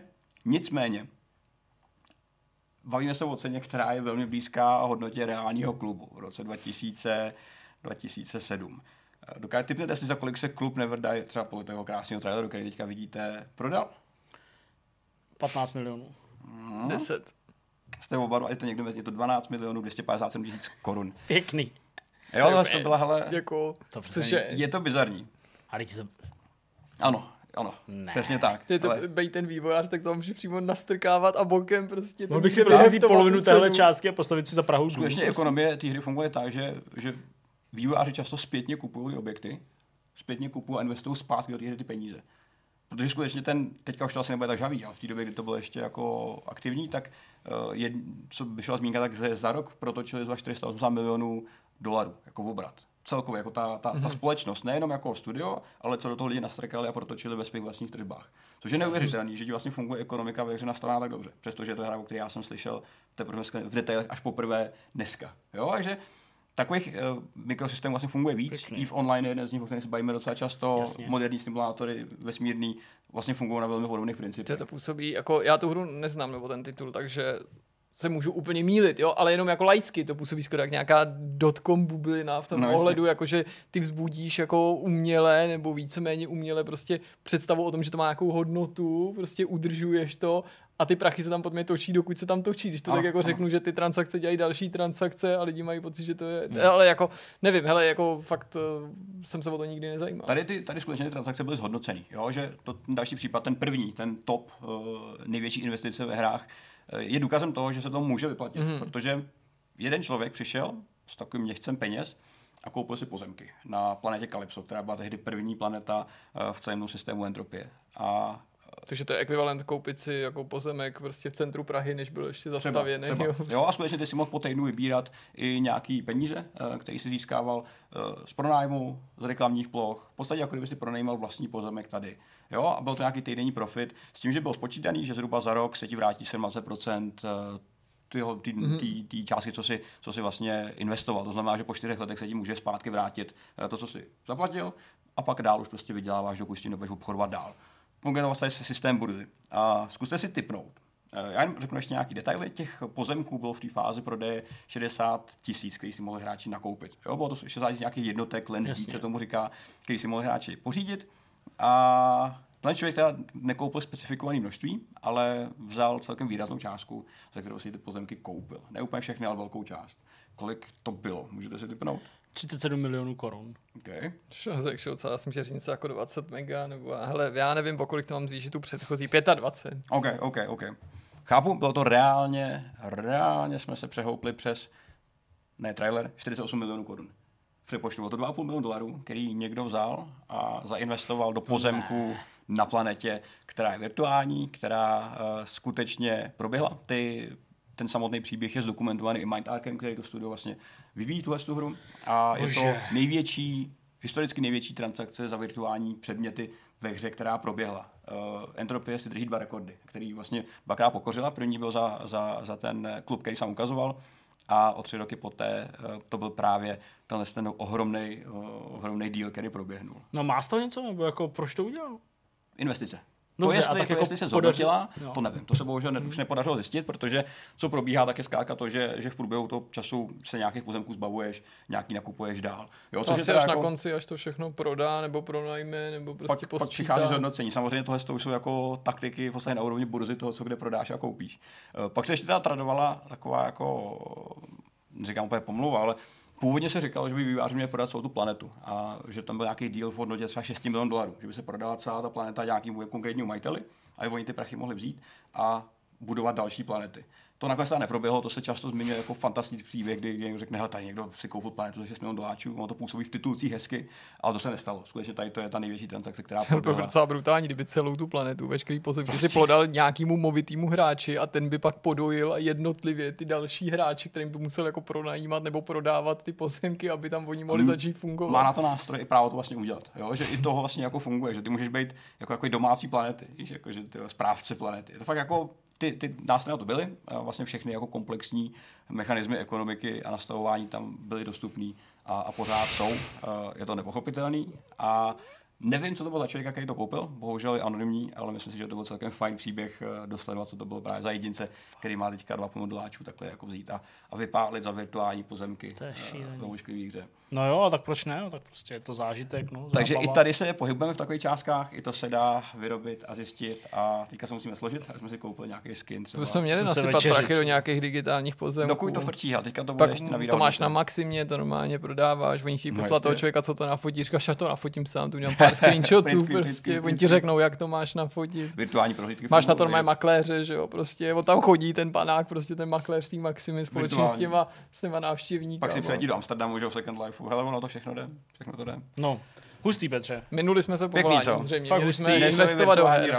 Chtěl jsem investovat ve videohrách, ale Bohužel Myslím, že moje, moje otevírání prostě beden klíč 2 dolary 20, nebo 2, 2, 2 eura 20. Je proti 2 milionů dláčů. A obrovský napětí, jestli mi to v tom kolotoči vytočí nějaký, nějaký ten pocit, nůž. Když to já, jsem ale, já jsem ale získal nůž, ale jeden, jako z uh, jedný ze svých prvních otevřených beden. No to známe no. tvý video, otevřel jsem bedničku, jsem milionář. Přesně to je to video. Já, já jsem, měl, já jsem měl svůj Bayonet a prodal jsem ho tyjo, za nějakých skoro 400 euro. Takže... Tyba, a vidíš, tak to dokazuje, to že to jde. že to není výmysl a dá se tím třeba i živit možná. Přesně. Když tak. máte štěstí. Takže to byly deset eh, největších virtuálních transakcí ve hrách. Eh, budou určitě přibývat další. Nicméně trh se bohužel reguluje více než v minulosti, takže to nebude tak snadný, protože jako lidi mají tendenci ostatním bránit, utrácet peníze za věci, které nepotřebují. Na druhou stranu ta entropie dokazuje, že jsou tady firmy, které to jako podporují, takže se je tady naděje, že se objeví další hry, v nichž ten biznis pokvete jako naplno, bez pokud, jakýchkoliv omezení. Hele, pokud vracíš na daních tolik věcí jako z těch trans, tak asi proč ne? Asi bych byl spokojený jako, jako uh, úředník, který to dovolí. Dobrá, tak jo, tak uh, tolik uh, k tomuhle uh, trochu bolestivému tématu. Jo, a by the way nevyhrál někdo jste půl na půl. Jsi to počítal, jo? Ne. Aha. Tak uh, tolik, tolik k tomu, nevyhrál nikdo a my jdeme na další téma. Jirka nás v úvodu lákal na to, že nám zase poví něco o tom, jaké zákonitosti cenzury nebo nějakých kulturních přístupů v Číně panují mm-hmm. směrem k videohrám a k nějakému obsahu tak eh, to na nás protože já jsem fakt zvědavý a musím teda jako jen podotknout, že v průběhu dnešního dne mě Jirka dost jako týzoval, uh, možná mě bejtil, ale já myslím, že, že tam budou nějaký dobré věci. Cítím to v kostech. Teď, teď mám pocit, že jsem tě trochu bejtil, protože po tom uh, veselým tématu od Přijde Petra smutek. si vlastně nejsem jistý, jestli to moje je tak vtipný, ale doufám, že bude připadat uh, našim divákům aspoň trochu zajímavý, poučný. Je, tentokrát jsem se na to podíval trochu jako odlehčenou optikou, nebude to úplně smrtelně vážný, přesto bych hned na začátku chtěl říct, že je potřeba jako při nasání těch informací uh, udržovat jako chladnou hlavu a prostě smířit se se skutečností, že různé země různě přísně a uh, různě aktivně regulují ten svůj trh, pokud jde o videohry a jejich nejrůznější ratingové komise více či méně do toho obsahu vstupují. Nejčastěji tak, že ne, že by ty komise sami s tím něco dělaly, ale že přimějou vývojáře, pokud na tom trhu chtějí ten svůj titul mm-hmm. vydat, aby nějaký zásahy provedli a z nej, jako v nejčastějších případech dneska už vlastně ty vývojáři sami proaktivně vědomi si těch pravidel, oni ne vždycky jsou stoprocentně čitelný, ty hry upravují před tím schvalovacím hmm. procesem tak, aby ta hra pokud možno prošla. Chci jenom říct, že ačkoliv se tady dotkneme i takový ty jako politický cenzury, nebo to, co je daný v Číně prostě jako nevím, státním zřízením, tou vládní hmm. mocí, takže prostě svůj trh reguluje prostě Německo videoherní, Japonsko, Austrálie, to znamená země, který určitě by většina z nás označila jako za klasický demokracie nebo demokracie klasického typu a přesto jsou tam určitě určitý věci, které se tam objevit nemůžou. Netýká se to jenom nahoty, ale jsou to i věci, které mají třeba v té dané kultuře jiný význam, mm-hmm. než ho chápeme na západě. Jsou to věci dané třeba historii, už jsem tady v minulosti zmiňoval ten příklad s jadernou bombou, věc, která prostě ve Falloutu jedno z poznávacích znamení, po celém světě žádný problém, v Japonsku s ohledem na Hiroshima mm-hmm. a Nagasaki třeba obrovský problém. Říkám to jenom z toho důvodu, že vím, jak často ty tým, témata o té Číně svádí čtenáře a diváky k tomu, jako bagatelizovat to, no jako jasně, no to jsou blázni, co mm. si to tam vymysleli, to jsou pitomci, to se nikde jinde stát nemůže, tak jako může se to stát i na jiných trzích. A ještě bych na začátku k té Číně řekl, že Mm, vlastně ty pravidla jsou zajímavé i v tom smyslu, že nejsou vždycky úplně pevně stanovený. Takže pro ty mm-hmm. vývojáře a pro ty společnosti je kolikrát dost těžký se do těch pravidel vklínit, protože u některých věcí jsi si jistý, že ty jsou tabu, za chvíli se k ním dostaneme. U jiných to někdy může v nějakých případech projít a v jiný konotaci třeba ne. Takže je to taková alchymie, přičemž každý se samozřejmě snaží projít pokud možno na poprvé a neopakovat ten, ten proces toho uh, schvalování. Jak jsem říkal, jsou zatím teda jako různé věci. Zatím, jestli ten titul vyjde, nevyjde, případně v jaký podobě, je to daný prostě politikou, historií, náboženstvím nebo třeba kulturou. Můžeme začít věcma, které jsou stoprocentně v Číně tabu a mhm. pokud pokud tě máš v těch hrách, tak ty hry nevídou, anebo je z těch her budeš muset následně mhm. vyjmout, nebo tě na to prostě někdo upozorní. Tady jsem ty věci smíchal z těch uh, předchozích jmenovaných kategorií už dohromady. Takže samozřejmě nesmíš kritizovat vládu, nesmíš kritizovat Čínu, nesmíš kritizovat její představitele, nebo nesmí se v týře objevit něco, co by vyznělo jako kritika vlády Číny, případně Aha. čínských představitelů. V týře se nesmí objevit nahota v takovém tom klasickém slova smyslu, jak si ji představujeme tady na západě. Neměla by být krvavá, neměla by tam být prostě vidět, vel, rudá krev, prostě neměla by být mm. dominantní, to je zase teda prvek, který se potlačuje i na jiných trzích, dejme tomu třeba v Německu. Austrálii. Uh, kostry. Kostry to už je takový zajímavější kostry tabu. Nesmí, nesmí se objevovat kostry. No, Ještě okay. se k tomu dostaneme v rámci toho povídání. Drogy jsou tabu, hazard, to znamená i jako výherní automaty, ale ne funkční, nebo ne hazard v té hře, ale vyobrazení těch hmm. věcí, hmm. vyobrazení hmm. koster. To se myslím týkalo zrovna uh, té úpravy třeba Rainbow Six. Dostaneme se přesně k tomu. Bude to tady. Ne, ne, ne, v pořádku, přesně tak, to si správně vybavil. Samozřejmě by si v těch hrách, které chceš uvíct na čínský trh, třeba jako neměl akcentovat věci jako Tchajvan a Tibet, respektive jejich svobodu, tvrdit, že jsou nezávislí, nebo nějakým způsobem naznačovat, že by si nezávislost zasloužili. Neměl by si zmiňovat náměstí nebeského klidu v souvislosti s nějakým masakrem, nebo třeba snahou o nějaký protesty. E, absolutní tabu, zdá se zejména v posledních letech, je Medvídek Pů. A to no, dokonce jasně. i v těch nevinných případech, protože Medvídek Pů prostě v Číně kritikama, ale i mimo Čínu bývá přirovnaný k prezidentu Si Jinpingovi, takže mm. cokoliv e, vlastně se teďka týká Medvídka Pů, jako byl onehdá ten hraný film, tak prostě do Číny nesmí, protože by to mohlo být zneužitý. Exorcismus je tabu, to je taky takový zajímavý. a pak něco, co Čína, respektive ty její regulační úřady, nazývají historickými nepřesnostmi.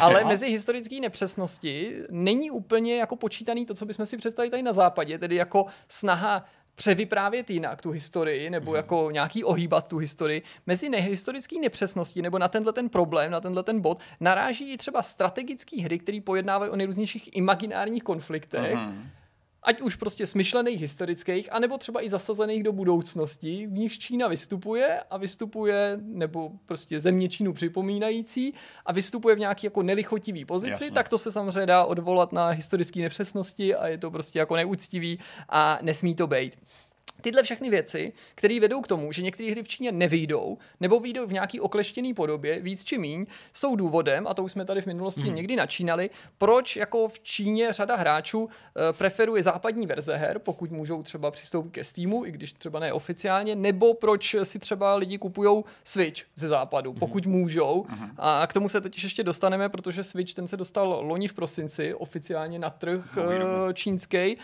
ve spolupráci s Tencentem ale tam na tom místním trhu si koupíš jenom pár her prostě, takže i třeba jako výběr těch her a právě těch mín zásahů. Líbí se mi, Jirko, eh, že jsi chtěl uh, načínat téma o Číně. Načínat téma. Načínali Asi jsme. už mi ta Čína mě to, Načínali tak, to pro, pro, pro, pro, Ale prosytilo mě to. Eh, jak jsem říkal, takže od prosince je ten konkrétně třeba ten Switch v prodeji a dosud byly třeba na ten Switch v Číně legálně k dispozici jenom tři hry. Hmm. Všechny tři byly s Mariem, jako první přišlo trochu netradičně New Super Mario Bros. U Deluxe, pak uh, Super Mario Odyssey a Mario Kart 8 Deluxe. A skoro okolností v těchto dnech došlo k oznámení, k oznámení toho, že 28. května vyjde další hra na Switch, konečně čtvrtá hra v Číně, a že to bude poprvé, kdy to bude jiná hra než ta přímo od Nintendo, ale bude to hra od Tencentu, respektive jedný z jeho společností a je to uh, nějaká logická hra nazvaná Iris Fall. Ta není důležitá, ale jenom pro představu, že když třeba nevím, se ti líbí Switch, že v Číně, chci si ho koupit, vydáš to prostě nějak jako třeba nevím, na internetu, že to lidi na západě používají, nebo v Japonsku tak s největší pravděpodobností budeš uvažovat o tom, že se dostaneš nějakým způsobem k tomu Switchi, který není z té oficiální hmm. distribuce, k tomu, aby si měl přístup i ke všem těm uh, hrám, který v té běžné distribuci nejsou. Jinak pak obecně jenom podotknu, že ten čínský trh se reguluje od 90. let. Ty pravidla jsou čím dál přísnější a čím dál složitější, jak to obecně u nějakých pravidel bývá. A jak jsem říkal, řada těch autorů videoher pochopitelně ty zásahy dělá preventivně, ještě předtím, než na ten trh vstoupí, tak se samozřejmě snaží tu hru upravit tak, aby pokud možno se vyhnuli tomu, že by museli procházet uh, tím schvalovacím procesem opakovaně. Někdo možná během toho povídání i těch následných minut si položí otázku, proč tohle to teda ty firmy podstupují. Mm. Odpověď je úplně jednoduchá, je to prostě gigantický trh, trh každý no. si z toho koláče chce něco ukousnout, takže řada těch firm je ochotná kvůli čínskému trhu dělat něco, co by v případě, že by to museli udělat na menším trhu, dejme tomu plácnu, jako je ten náš, kdyby se nějak podobně přísně reguloval ten náš, ale byl tak malý, jako je ten náš, tak tam ty firmy tu hru radši ani nevydají. Mm. Což mimochodem mm. jsou případy některých her, který jejichž autoři by museli udělat v nějakém regionu mnohem menší změny a mnohem méně nákladný než ten pro tu Čínu, ale protože ten region právě jim ne, nevynese tolik, nebo není to tady ta šance, nevydají. tak to hmm. tam radši ani nevydají prostě, protože je pro ně snaží to nevydat. To ostatně jsme tady zažili nedávno v souvislosti s lootboxem a takovými těma různýma pravidlama v evropských zemích, kdy najednou ty firmy začaly říkat, hele, no tak jestli ta hra tam nemůže být v téhle a téhle podobě, nebo bychom to museli nějak upravovat, tak to my to tam snad radši jako hmm. legálně ani nevydáme. No a teď tady máme tu zábavnější část, tak která si myslím, že vás pobaví. A mám tady několik příkladů her, nejdřív titulů, které v Číně vyšly a jak Aha. museli být upravený, a potom potom titulů, který nevyšly a veselý historky, proč nevyšly. Okay. Tak jako první tady máme hru Super Mario Odyssey Jasně. a otevřu vám obrázek, tentokrát to mám taky s obrázkama, aby to bylo veselější. A schválně je to takový ve stylu, najděte dva rozdíly. rozdíly. Vidím jeden, vidím tady. dva. Tři, čtyři. Jo, jo, jo, vlastně. Tak eh, Tři. jinak, musím to upravit na čtyři. postavě. Pardon, na, na postavě. Na postavě okay. vidím jeden, na postavě vidím... Chybí kostra. Jasně, chybí lepka. tam prostě lepka, jasná. No, je to tak, že uh, Mario nemá pásku přes oko a, jo, jo. a na klobouku nemá, nemá lepku, lepku, lepku a obecně pak v té místnosti, ačkoliv tam chybí víc věcí, tak tam chybí ta kostra, protože kostry, Aha. lepka, protože to a, a jako ta pirátská páska, to je takový docela jako vtipný. Prostě pirátský kostým je součástí i čínský verze, tý oficiální, která je v distribuci v Číně na Switch, ale tom pirátském kostýmu prostě Mario nemá tu pásku a nemá tu lepku. Eh, pokud byste si chtěli položit otázku, jestli Čína zakazuje piráty, tak nikoli. Okay. Proti pirátům nic nemá, alespoň těmhle těm, těm na moři, těmhle těm jako historickým. Ale na tohle prej uplatnila jakousi jako škatulku, která eh, jako zabraňuje... Nepřesná historie. Ne, ne, ne, ne, nepřesná historie, ale jako propagaci kultu a pověr. Aha, no jo, no, protože lepka to je prostě cool, to je, to je pověry jasný. Kdo to uvidí, tak mu naroste takhle kozí brada a začne kreslit pentagramy opačně, no, to je jasný. Tak, pak tu máme další příklad ze hry Super Mario Odyssey, prostě takový nenápadný titul pro děti, nemůže tam být, že jo, přece nic přece, potenciálně citlivýho. Tohle je nahrávací obrazovka, běžná loadingová obrazovce, obrazovka, tak, jak ji vidí hráči v Číně. Mm-hmm. A takhle vypadá ta stejná nahrávací obrazovka, pokud hraješ v čínštině tu hru, ale jinde ve světě. Já vám to ještě zkusím takhle otevřít, abyste viděli. Polotočená, polotočený ten globus. Ne, ne, ne, v orientaci globu to není, ale ano, soustředí se správně na tu mapu. Tam chybějí ty popisky, že jo? Správně, tam chybí ty popisky na té mapě. Jo, Troufli jasně. byste si říct, proč ty popisky musely zmizet? Protože je to vyzrazení uh, vládního tajemství o rozložení Číny a jejich distriktů a měst. Ne, ne, ne, ačkoliv ta mapa je samozřejmě inspirovaná jako skutečným světem, tak je to jako fiktivní svět v tom Mario Odyssey a každá hra, která vychází v Číně, musí mít všechno v čínštině. Aha, Jasně, že to A tady by bylo grafice. nutné přeložit tu mapu, úplně Hmm. zjednodušeně řečeno, a výváři si prostě řekli, než překládat prostě nějaký fiktivní místa, takže je pro ně úplně eh, jako mnohem snažší Hmm. to smazat, což jako zatím vlastně není žádná velká kauza, ale je to příběh o tom, jak to vlastně pardon, ty výváře jako otravuje a jak hledají Hmm. ty nejsnažší řešení, protože než by se s tím překládali, tak tu mapu prostě někdo jako promaže. A tady je to jenom loadingová obrazovka, takže si Jasně, člověk řekne, hele, nic, nic- bolestivého, ale jindy to může být aplikovaný na něco, co třeba uh, pocítíš víc, prostě autoři se těchto těch popisek zbavili a, a neřešili. Bizarní na tom ovšem je, a to je přesně ten případ pravidel, který ani Čína vždycky jako, jako nevymáhá a neuplatňuje stejně, že v jiný hře na Switch s Mariem, Mario Kart 8 Deluxe, jsou na tratích nejrůznější nápisy v angličtině nebo uh, signalizace a ta tam mohla zůstat. To- aha.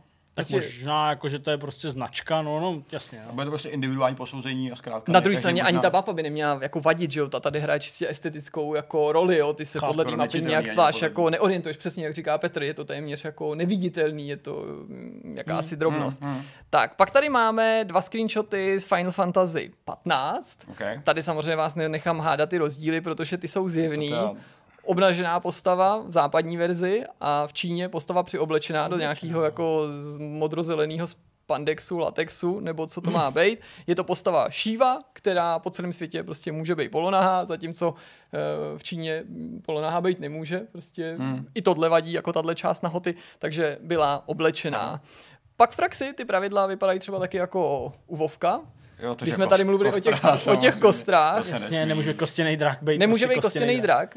Tady na tomhle třeba lidem vadilo to, že samozřejmě už to mění lore té hry, toho Dost. světa, Hmm. toho Vovka, že jo, toho Warcraftu, že On prostě ta, důvodu ten nepřítel, kostěný, ano, co se týká nejen prostě tady toho draka, ale obecně všech koster, má nějak vypadat. Teď tak nevypadá a tady ještě navíc lidi říkají, OK, kdyby ta změna aspoň byla Jak jako Spyro. dobrá, ale prostě Jo, jo. po tomhle drakovi se říká, že v podstatě vypadá jako nějaký Pokémon, jo. No je to ještě Jo, že se prostě jako no, lidem no, nelíbí, jo, takže Mm. zase prostě motiv hrát nějakou jinou verzi, protože prostě chceš mít Mm. to, co má ty ostatní. Vlastně možná ani by nezáleželo na tom, co je lepší, i kdyby si Ale měl pocit, ale původní. Chceš mít to, co je původní, nebo to, co mají Přesně. všichni ostatní, jako v uvozovkách to, co je normální, že jo, prostě tak, tak jak, to, eh, jak to vidí další hráči. No ale i ta kostra představuje určitý jako bod nejasnosti nebo nějakého sporu, pokud jde o to vymáhání těch pravidel, protože zase v tom zmíněném Super Mario Odyssey se objevuje kostým Mária, který má na sobě kostru. Mm-hmm. A ačkoliv jsme si ukázali, že lepka musela zmizet, tak ten kostým v té hře je, což je jako docela bizarní a Zajímavý. není přesně jasný, proč u jiných her to vadilo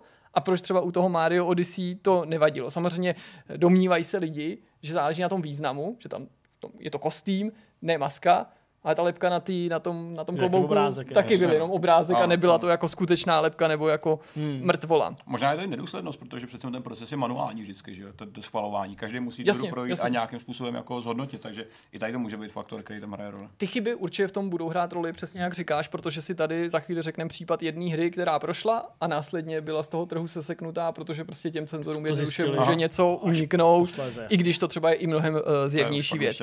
Teď tady máme příklad které hry, kterou zmiňoval Zdeněk, což je Rainbow Six Siege, který, titul, Jasně. který se měl oficiálně vydat v Číně, byla to velká věc. Pro Ubisoft to byla tak velká věc, že neváhal tu hru upravit a to dost zásadním způsobem, což vyvolalo jistý jako bouře nevole nejen v Číně, ale i tady na západě, protože se to prostě jako hráčům vůbec nelíbilo, že se do toho titulu takhle jako zasahuje. Tohle je spíš kosmetická záležitost, No, krev není krev, na plátně, to jsme si o krvi tady povídali, tohle je to, co zmiňoval Zdeněk, to znamená najednou prostě ze stolečku nebo sportu museli zmizet ty bedny, ty mašiny, toho bar. Okay. Ačkoliv uh, zdůraznuju, neměli žádnou funkční roli, Jasně. nebavíme se tady o jako virtuálním hazardu jako takovým.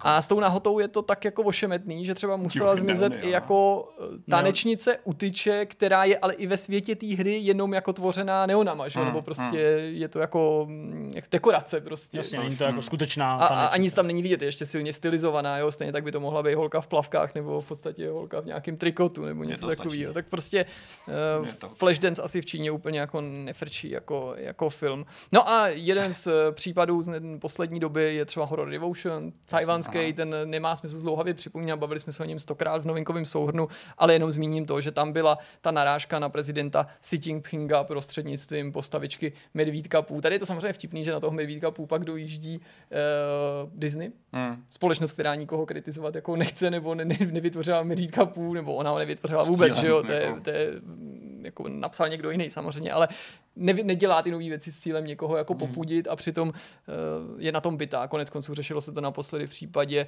Final Fantasy, ne, eh, Kingdom Hearts, Kingdom Hearts, trojky, kde samozřejmě Medvídek Pů taky normálně má vystupovat a v Číně to bylo cenzurovaný. Mhm. No a teď se dostáváme do zájemství her, který měly vít, ale nevyšly. Mhm. A zároveň se tím dostáváme do zajímavé kategorie. Ostatně už jsme to tady taky párkrát zmínili. To, že něco jako v Číně nevyjde oficiálně, neznamená, že to tam nevyjde. To znamená, že prostě ten stát to nepovolí, takže je to podpůltovka, takže to tam je stejně Aha. super populární kolikrát a prostě hraje se to a ve své podstatě rozšíření toho titulu nezabráníš, možná do určitý míry k němu pozornost přilákáš. No a mně se to na tomhle líbí, že to je prostě úplně bizarní směsice her, kterou vytáhl v tomhle případě ne Abacus, ale South China Morning Post a je to doplněný nějakýma drobnostma. Takže je tam třeba Football Manager 2005, tak se mohlo vadit ve Football Manageru 2005, konkrétně zrovna. Mm, možná logo nějaký, anebo prostě nějaký Drezy, nápisy jména všude. Čínská liga, nevím, něco. Tajván, Hongkong, Macao A jo, a Tibet jo. byly nezávislý kluby nebo nezávislý Ok. národní týmy. Prostě, Což takže jako konečná prostě možnost hrát prostě za, za, za Tajván, to znamená prostě jako konec, protože tím jako popíráš jednotnou Čínu nebo myšlenku jednotný Číny, jedný Číny. Hearts of Iron, strategie od Paradoxu, velmi známá Tak to je jasná série, tak hned ten první díl, co je na tom špatně? No to je jako ta, že jo, popírání historie. Už to přepisování těch dějin Tam je prostě jako... můžeš zvítězit, že jo, nad Je, Čínou. je tam takže- jedna konkrétní věc, jenom připomenu, že ta jednička se točí okolo nějak jako druhé světové války nebo v tom období, že jo, něco před po, můžeš právě jako ten vývoj trošku změnit, co spojenci, co osa, nenapovídám to trošku víc v souvislosti s Čínou a její historickou třeba rolí, možná kolem druhé světové války. Možná vás zkouším, že to není tak zjevný, tak uh, mě když tak zastavte. Já jsem hloupý, takže já to... Nevím. Tak já vám to řeknu. Tak uh, Tibet a především Manžusko No jasně, mohly figurovat zase jako samostatní státy, jasně. Aha. jako, nebo jako, jako samostatný území, aha. což zejména v případě prostě toho Manžuska je z pohledu Číny velice citlivý, protože Manžusko se během druhé světové války změnilo na Manžuko, loutkový stát ovládaný eh, japonským císařstvím. Jasně. A To samozřejmě stálo jako v opozici vůči Číně na té špatné straně eh, tohohle toho konfliktu a protože ty si prostě mohl mm, hrát za to Manžusko, za tu Manžuko a mohl si prostě přepsat ty dějiny mm-hmm. a ještě z pozice prostě státu, který samozřejmě Čína neuznává nebo neuznávala nikdy jeho existenci, tak je to špatně. Tak teď tady máme něco zase jiného, měli jsme tady fotbalový manažer, pak strategii, teď tady máme akční hru, Okay. Project IGI 2, IGI, jak někdo říká, s Iggy. podtitulem Covered Strike. Ten je vtipný eh, v tom ohledu, jak jsme tady už zmiňovali, že prošel cenzurou, prodával se 6 měsíců a pak si cenzoři, respektive ta komise, všimla, že je tam taková blbá věc, tady vás nenechám hádat, že byste mohli hádat v podstatě cokoliv, ale že prostě čínská armáda v druhé fázi té hry je vlastně vylíčená co by nepřítel. Prostě to někomu si to uniklo, prostě to někdo jako neprojel důsledně, protože tam nějaký čínský generál v rámci té hry chce rozpoutat třetí světovou válku. Uh-huh. Hráči se musí proplížit do základny a pozabíjet čínský vojáky, což samozřejmě jako je špatně. Oficiální vysvětlení, to tady občas budu př- přidávat, Eh, zatímco Hearts of Iron znevažovalo jednotu Číny, tak tady to poškozovalo čínský zájmy. To bylo oficiální vysvětlení. Určitě to vysvětlení bylo delší, ale tenhle to Číňani byla zkrácená vyhrát. verze. Ano. Pak tu máme další akční hru, Battlefield 4, v rámci Čína rozšíření. vyobrazená, že jako, jako nepřítel v rámci kampaně. myslím, Tam je to ale- víc problémů, ale kosa na kámen narazila v případě rozšíření eh, China Rising, to je už ten podtitul. Wow. Ale dělali Rising, No, nový mapy, prostě situovaný do Šangaje, Hongkongu a tak dál, prostě vyprávění o tom, že Čína je na pokraji občanské války, že ho bojuješ proti Číňanům, Lokace se ničí, že jo, rozpadá. Prostě tohle tam být nesmělo, s odůvodněním, že to poškozuje národní bezpečnost a je to navíc agrese proti čínské kultuře. Wow, Což mi okay. přijde, že je úplně super vysvětlení. fantastické. Po mrtvých zůstávají kostry akorát. No a potom taková jako ukázka toho, že jako do bezpečných vod se nedostaneš ani v případě, že se vyhneš současnosti či minulosti, která je taková bolestivá. Máme tady případ hry Command and Conquer Generals, což je záležitost situovaná tak někam do poloviny Číňani, 21. jo. století. Fiktivní konflikt eh, Spojených států a Čína, který jsou super velmocema z pohledu této hry, ostatně už z pohledu současnosti. No a tady je to úplně jednoduchý. V té hře můžeš navštívit místa nebo se pohybuješ po místech, jako je náměstí nebeského klidu, a nebo výstavní centrum v Hongkongu. Tyhle ty místa můžeš jako zničit, respektive můžou utrpět tou, tou válkou Jasně. nebo tím bojem, což vysvětlení podporuje terorismus. No samozřejmě, to je fantastický. No a tak to je Kolik? jako v zásadě všechno. No to je super. Pár takovýchhle jako příkladů toho, je jaký hry narazily a případně jaký nenarazily a, a co jako pro to museli udělat. pro. Proč s tím vadí kostry, Jirko?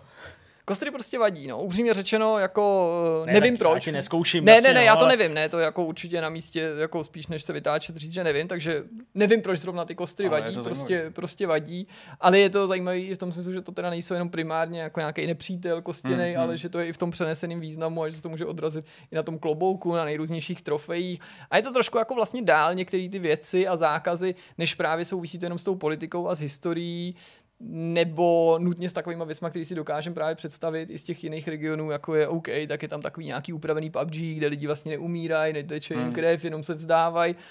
A tady vidíš, že v tom hraje roli prostě spousta jako Hmm. dalších okolností a že vlastně věci, které my ani nevnímáme, ne, že tam nejsou, ale ty je vlastně úplně odfiltruješ, protože běháš po mapě v Rainbow Six a jako no. kolik lidí se možná jako uvědomilo, že tam je nějaká nahá jako tanečnice, Vůbec než nevíš. vlastně Hmm. to vešlo ve známost až prostřednictvím toho, že nahá tanečnice musela zmizet a být nahrazená nějakým prstíkem. Ale neoblizujte uh, studené nějaké zábradlí, protože vám tam může uh, hezky přimrznout jazyk. A kdybyste to neviděli, tak to vlastně ani neuděláte.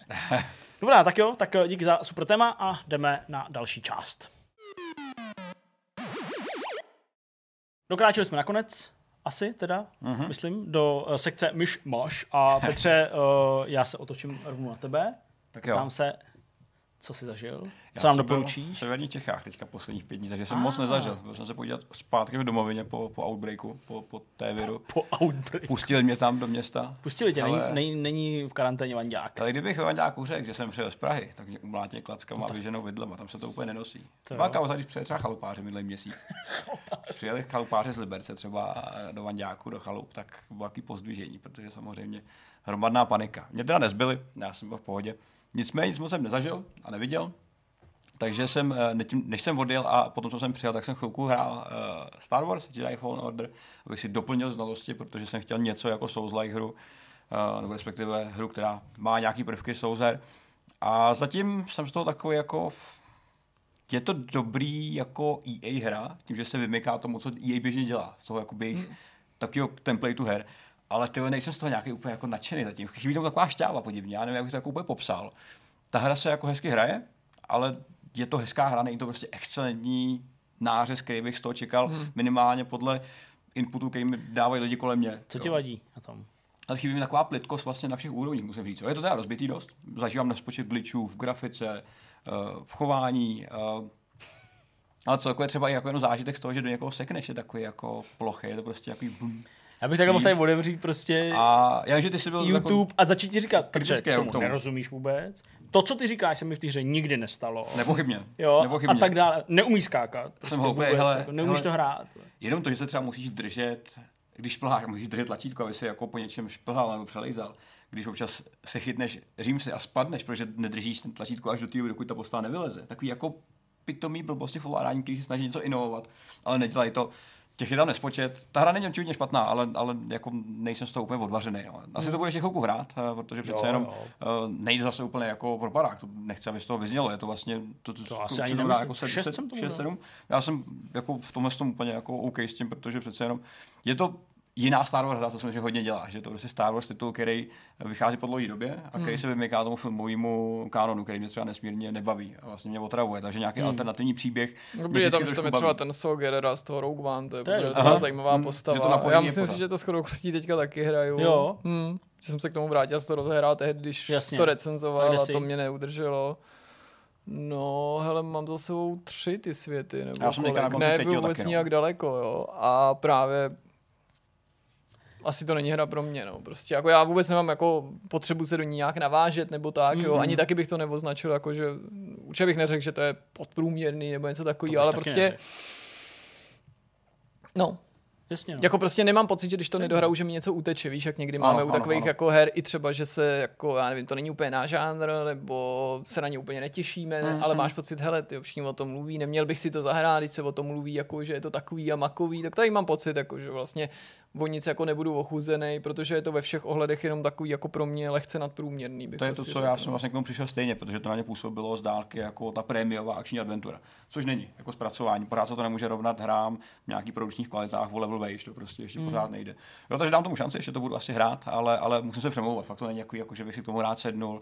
A zajímalo mě, co bude dál, protože, jak jsem říkal, mě baví ten Star Wars svět kolem toho filmového mm. A i tady nemám úplně jak potřebu jako proskoumat ty věci a nasávat ten svět, což je možná u akční adventury trošku, trošku škoda. Ale jak jsem vlastně neviděl nic, uh, takže musím nasát nové znalosti a vědomosti uh, na příští týden. Takže hmm. bohužel. A co vy? Co ty, Zdeňku? Co já? No, to vrátím takhle. Dík. Hele, uh, já vlastně jako mm, jsem nezažil nic moc jako super zábavného ve světě videoher. Uh, Říkal jsi? Prosím. Střígal. Maria.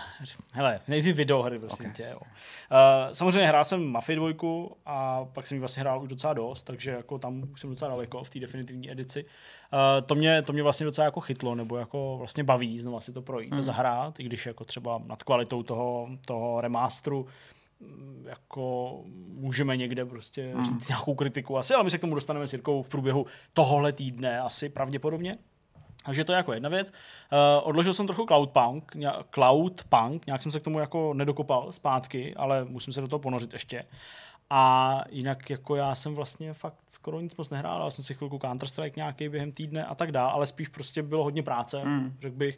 A vždycky, když jsem přišel domů, tak jsem tak nějak jako polehával, posedával a a jako nic moc. Uh, co se týče uh, čtení, tak jsem teda už dočet tu knížku uh, Catch Me If You Can o Frankovi Abagnaleovi juniorovi a musím teda říct, že to byl takový blbeček, prostě takový nafoukaný debil, prostě já úplně, vlastně když jsem to dočet, tak jsem jako úplně, úplně obrátil ten pohled na něj, úplně fakt jsem jako vlastně jako, jako charakter toho člověka mm vlastně vůbec jako, jako nezamlouval, zejména na, na, na tom úplném konci, vlastně v té poslední kapitole, která není ani vyprávěná jako z jeho pohledu, už jenom jako dovyprávěná mm-hmm. Vypravěčem, řekněme. Mm-hmm a tady asi můžu, že to jako není žádný spoiler nebo něco, tak eh, ono se to liší trochu od toho filmu. Eh, ve skutečnosti, teda pokud to v té knížce je zachycení tak, jak ta skutečnost probíhala, tak eh, on byl vlastně, ano, vězněný v té Francii, jako to v tom filmu je, ale on tam tuď neputoval rovnou do Ameriky, ale putoval ještě do vězení ve Švédsku, který pro něj bylo strašně jako zajímavý v tom ohledu, že zatímco v té Francii během toho půl roku, on to měl rok, aby tam půl roku,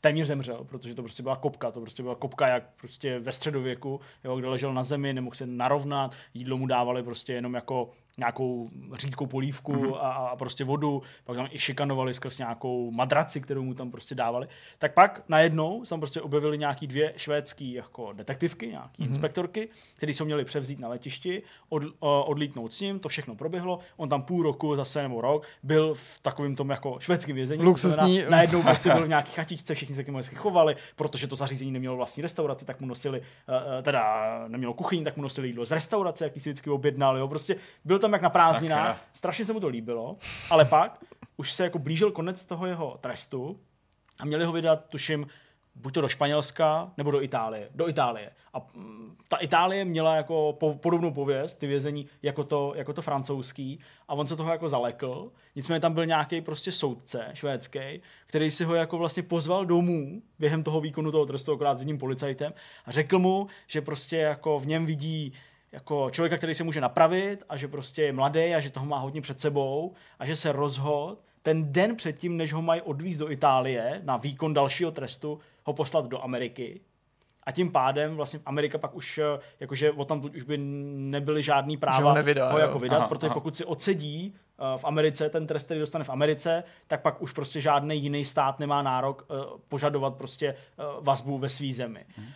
A prostě to je takový jako dojemný moment, jenomže ten ukazuje, že prostě život jako není eh, jako v knize, takže prostě on jako mu jako řekl, že mu teda moc děkuje a v slzách prostě mu jako, jako klepal pravicí a já se napravím, fakt jo. Prostě první věc, kterou v té Americe udělal, je, že prostě z přistávajícího eh, letadla, který se otáčel na runway v noci, když už dosedli někam, nevím, do Atlanty nebo někde, tak prostě vyskočil ven a zdrhnul a vlastně zradil tohohle z toho mm-hmm. švédského prostě soudce, jo, a jenom prostě, že to byl jako nenapravitelný, Hajzl. jako hajzl. A já jsem se na to konto pak ještě koukal včera při nějakým jako vaření nebo prostě něco doma, tak jsem se koukal na YouTube, je prostě, uh, protože Frank Abagnale stále žije, ale stal se z něj prostě nějaký jako odborník přes právě to falšování a dělá nějak, má nějakou společnost, která, která přesně konzultanta, má nějakou společnost, která vlastně vyvíjí ty ochranné prvky různých věcí. Tak jsem se koukal na uh, rozhovor s Abagnalem asi z roku 2017, byl to nějaký, uh, nějaká konference, kterou pořádal Google a on tam prostě říká, že jako málo kdy uh, na těchto těch přednáškách mluví jako o tom svém životě, ale teďka udělá výjimku, protože Google ho požádal, aby prostě jako zhrnul teda jako ten svůj život. A to je taková série jako arrogantního takového jako vyprávění o tom svém jako životě s takovou jako lehkostí, jo, prostě tak mě to úplně jako strašně zhnusilo ten pohled na něj. Tak to jsem byl jako zklamaný, ale v pořádku. No a seriál, uh, my pořád teda jako jedeme toho, toho uh, Better Call Saul. Better Call Saul. Je to Petře, proč si mi neřekl a proč víc netlačil, aby jsem to sledoval? Je to dobrý. tak skvělý Je to seriál. dobrý. Já jsem přesně ten vzpomněl na to, co jsi říkal minule, že ti jako jak se střídají ty nálady a názory na toho samotného právníka, na hlavní No, postavu na sol, jak je jako nejdřív líto, pak si říkáš, že to je trošku svině, pak je to zase líto a pak zase taková svině. Že taková ta oscilace mezi tím, co ta postava vlastně je docela jako je mi ho, zajímavá. je mi ho líto, no. no a úplně poslední věc, to jsem zase oddělal ruce, protože jsme byli o víkendu u uh, taťky uh, Markéty, tak jsem mu tam pomáhal kopat nějaký základy na nějakou budku, tam prostě tak krumpéčím, pěkně jsem tam úřadoval. Bylo to fakt super, hrozně jsem se odpočinul, posekal jsem celou zahradu, večer jsme si prostě tam poseděli nějakého piva, bylo to, bylo to strašně Tě to dobrý. čeká ve tvém baráku. No, cash by někdy se to podařilo. Eventuálně. Vlastně u virtuálního. Hmm, to jo, koupím si Amsterdam. Amsterdam koupíme. To víš, že jo. Rovnou. Vlastně ne, ba- barák, ale celý město. Přesně. No a co ty, Jirko?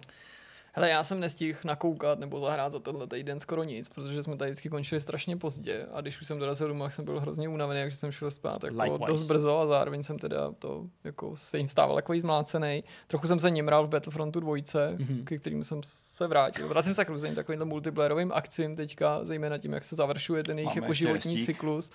No jasně, no musíme ještě ten Dead by Daylight a samozřejmě navázat na Battlefield.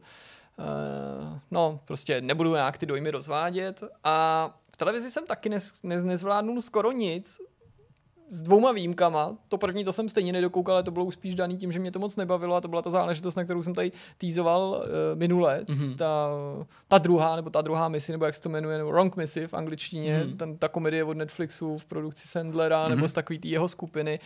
Jako první půlka mě fakt bavila, rozhodně takový to jako, že jo, ne, že by to bylo jako dobrý film, ale jakože tak jako správně střeštěný a pak už se to tak jako vyčerpalo, jak se to často těm chápu. filmům stává. Dokonce bych řekl přesně této kategorii filmů. Mně se třeba docela dost líbí se Sandlerem a s Anistonovou, jak letí na tu Havaj. Jo, jo, jo. Uh, jak se to jmenuje? Nevím, ale vím, co myslíš. No, prostě tamto. A podobný jako ne scénář, ale takový jako tempo má i třeba, z- jak se jmenuje, Jason Segel, nebo prostě Marshall How I Met Your Mother v těch uh, rozchodů, nebo Kopačka, jak se všechno jmenuje podobně. Tedy, to, se jmenuje, to, to se jmenuje v originále Forgetting Sarah Marshall, nebo Ano, jak on ano. se tam jede na tu Havaj prostě léčit z toho, že odkopla přítelkyně. Tak tohle je taky takový jako podobný, Jako prostě nic. samozřejmě trochu, trochu jiný příběh, ale prostě zklamalo mě to, že to neudrželo moji pozornost navzdory tomu, že jako uh, Roy Scheider je tam zase docela dost vtipný takovým tím svým Je takový podivně creepy. Jako, způsobem. No tak tady teda jako, Jako obzvlášť dost tady, tady, tady, řekl bych, rozvinul svůj charakter, který měl v tom 50krát a stále poprvé, Aha. takového toho bláznivého lovce, tak to není ta stejná postava, ale klidně by mohla být a už je to jako s nějakým pahýlem místo ruky a takový a prostě tenhle člověk je tam bere na to, na nějakou jako na doklece na žraloky. Prostě. A takže jsem jediný, co jako tady stálo za zmínku a co jsem jako smysluplně se pokusil konzumovat, bylo jako povzbuzen tím filmem Anatomie zrady, tím dvoudílným, jak jsem mhm. tady minule doporučoval, že jsem se teda jako ponořil do příběhu různých těch jako nacistických kolaborantů. Zatím v Evropě nerozšířil jsem svý teritorium jako třeba do Číny nebo tak, ale to se taky chystám, jo, že to ta Čína je prý taky jako docela zábavná v tomhle. Honest konců jsem naznačil to, to Manžuko. A ty to ti řeknu jako, jako jasně, že jsem věděl, že v těch některých zemích byly ty loutkové vlády, že některé ty země jako, nebo ty jejich představitelé kolaborovaly víc, některý míň, někde jako, jako víc dobrovolnějc, někde jako zcela nedobrovolně, některý, že byli spíš v roli oběti, mm. jo, že jako Přinucení ten kolaborant má, vlastně jasně, byl jako někdo, kdo nás vzal to neskutečný jako břímě, ale to jsou spíš výjimky, většina jsou to prostě úplně nechutní oportunisty ale jako když jsem se do toho pustil jako víc, tyjo, jako, nebo jako to začal fakt zkoumat, jsem říkal, co to je za příběh, co to je, co to je za lidi, jo? Ty, ty nezradili vlastní národ nebo vlastní zemi, ale sebe, fakt no. jako zdravý rozum, hmm, jo? No, že prostě u některých fakt musím jako až pochybovat o jejich příčetnosti, třeba teda jako ten největší z nich, nebo jeden z nejslavnějších, eh, ten uh, Vidkun Quisling, ten, to je teda jako prostě story jako úplně jako neuvěřitelná, jo, že na jednu stranu má řád britského impéria, který dostal jako Paráda. od Velké Británie, jo, prostě byl v nějaký delegaci společnosti národů v Rusku, jo, po, po, po bolševické revoluci, kde tam prostě řešil ten hladomor a takovýhle, má vystudovanou nějakou vojenskou akademii, je jako ze silně věřící rodiny, jeho otec byl pastor nebo něco takového, hmm. já nevím, ke který přesně jako církvi se hlásili a na druhé straně pak ten totální obrat, že jo, ta snaha prostě jako zmocnit se té vlády nad tím Norskem ještě vlastně dřív, než se tam začali prostě ty, ty, ty Němci spát, že on jako proaktivně prostě kontaktoval ty nacisty v tom Německu, tak jako, že prostě. aby podpořili ten jeho pokus o ten převrat a vlastně mu to, to Norsko jim nabít, jo, jejich jako nerostní bohatství, jejich mm-hmm. přístavy, mm-hmm. doslova je tam pozval, jako vynést ty informace, jo, tajný o obraně, o tom, že třeba, já nevím, Británie nebude reagovat za těchto těchto okolností, jak se pak taky ukázalo, takže to vlastně jako umožnil ten vpád do toho, prostě do toho mm. Norska, tak to jsou prostě jako úplně děsivý story a konkrétně u něj teda jsou úplně na místě jako jistý pochyby, jestli byl třeba jako duševně zdravý, jo, protože se ukázalo, že on se na to místo dostal nebo nepl- neprokolaboroval se tam skrz to, že by to byl nějaký geniální řečník nebo prostě, že by byl nějaký jako talentovaný strateg, něco jako Hitler, jako že prostě nechutná postava, ale zjevně svým úchylným způsobem schopná v tom, co dělal, hmm. tak tohle byl jako úplný opak Hitlera, jo. to byl jako úplný idiot. Fakt jako, že já prostě nechci, aby to vyznělo jako, že ho jenom tak urážím, ale jako opravdu blbec, který prostě pokazil několik těch svých pokusů, jo. Ta jeho strana byla opakovaně neúspěšná, že fakt tam musel úplně jako dostrkat a pak byl jako pro smích těm lidem v tom okupovaném Norsku, Jasně. samozřejmě odboji, samozřejmě všem těm jako spojencům, kteří jako využívali tu, tu karikaturu, kterou on byl, aniž by ho ještě někdo karikoval, ale i prostě těm Němcům, jo. On nebyl ani schopen jako no, je uspokojit nebo splnit ty věci, které plnili ty ostatní kolaboranti v těch jiných zemích, jakože on byl i špatný jako v té kolaboraci. Byl jako špatný člověk samozřejmě tím, že prostě jako posílal ty lidi na smrt, včetně Židů, to samozřejmě má taky mm, prostě schvalování poprav a tak dále, co je všude jinde, ale on byl i jako špatný v tom, co po něm ty, ty Němci chtěli, že prostě měl připravit nějaký legie, připravili úplně blbě, byl tolik lidí, bylo jich tam desetkrát míň, jo, takže prostě taková jako komická, fakt smutná figurka hmm. a vyvrcholilo to tak jako v řadě jiných případů, že samozřejmě, eh, když válka skončila a on byl hnaný ke, ke spravedlnosti, tak samozřejmě absolutně jako se minimálně tvářil, že vůbec nechápe, jako za co má být souzený, uh-huh. na tož pak jako odsouzený, protože on celou dobu jako bojoval za svůj národ, jako podle svého přesvědčení, snažil se všechny chránit, Šílený. snažil se samozřejmě na konci války vyvlíknout i z toho jako eh, svazku s tím Berlínem, uh-huh. chtěl zajistit zase jako nezávislost Norsku, no to si asi umíš představit, jak jako Hitler měl radost, když ho v Berlíně viděli a on je tam prostě v roce 45 na začátku, že jo, v tom poseru s dovolením prostě je, jako přesvědčoval, ať mu dají jako prostě nezávislost, jako ty měli trochu jiný starosti, než poslouchat tohohle Magora, který nebyl schopen složit ani dvě legie, který stejně později rozpustili pro neschopnost, protože to bylo, to tvořili sami jako sabotéři, kteří měli prostě jako úplně jako chabou bojeschopnost, jo, vedle těch prostě Němců. Mm-hmm. no, no. Takže tak, takže pokud máte rádi historii a třeba tohle je téma, který vás doteď míjelo podobně jako mě, tak doporučuji nacistický kolaboranty v nejrůznějších tady evropských zemích a samozřejmě i na východ eh, jako od nás, jo, jako prostě do, do, do, do Rumunska, Bulharska, ale i po Balské republiky, to si, to si pošmákne, to je samozřejmě vyšistická Francie a tak dále. Super, dobrý typy. Uh, taky bych se asi měl takhle ještě jako vzdělávat dál. Druhá světová válka je opravdu taková jako nekonečná studnice. Pořád je co objevovat. Dobrá, no tak uh, my jsme dokráčeli nakonec 121. vidcastu Pánové, díky za vaši tady přítomnost, pozornost. Díky. Děkujeme za vaši pozornost i na druhé straně eh, těchto dvou kamer. Mějte se krásně, uvidíme se v průběhu celého týdne, zase aktivně, všude možně, kde nás obvykle nacházíte. Mějte se hezky. Ahoj. Au.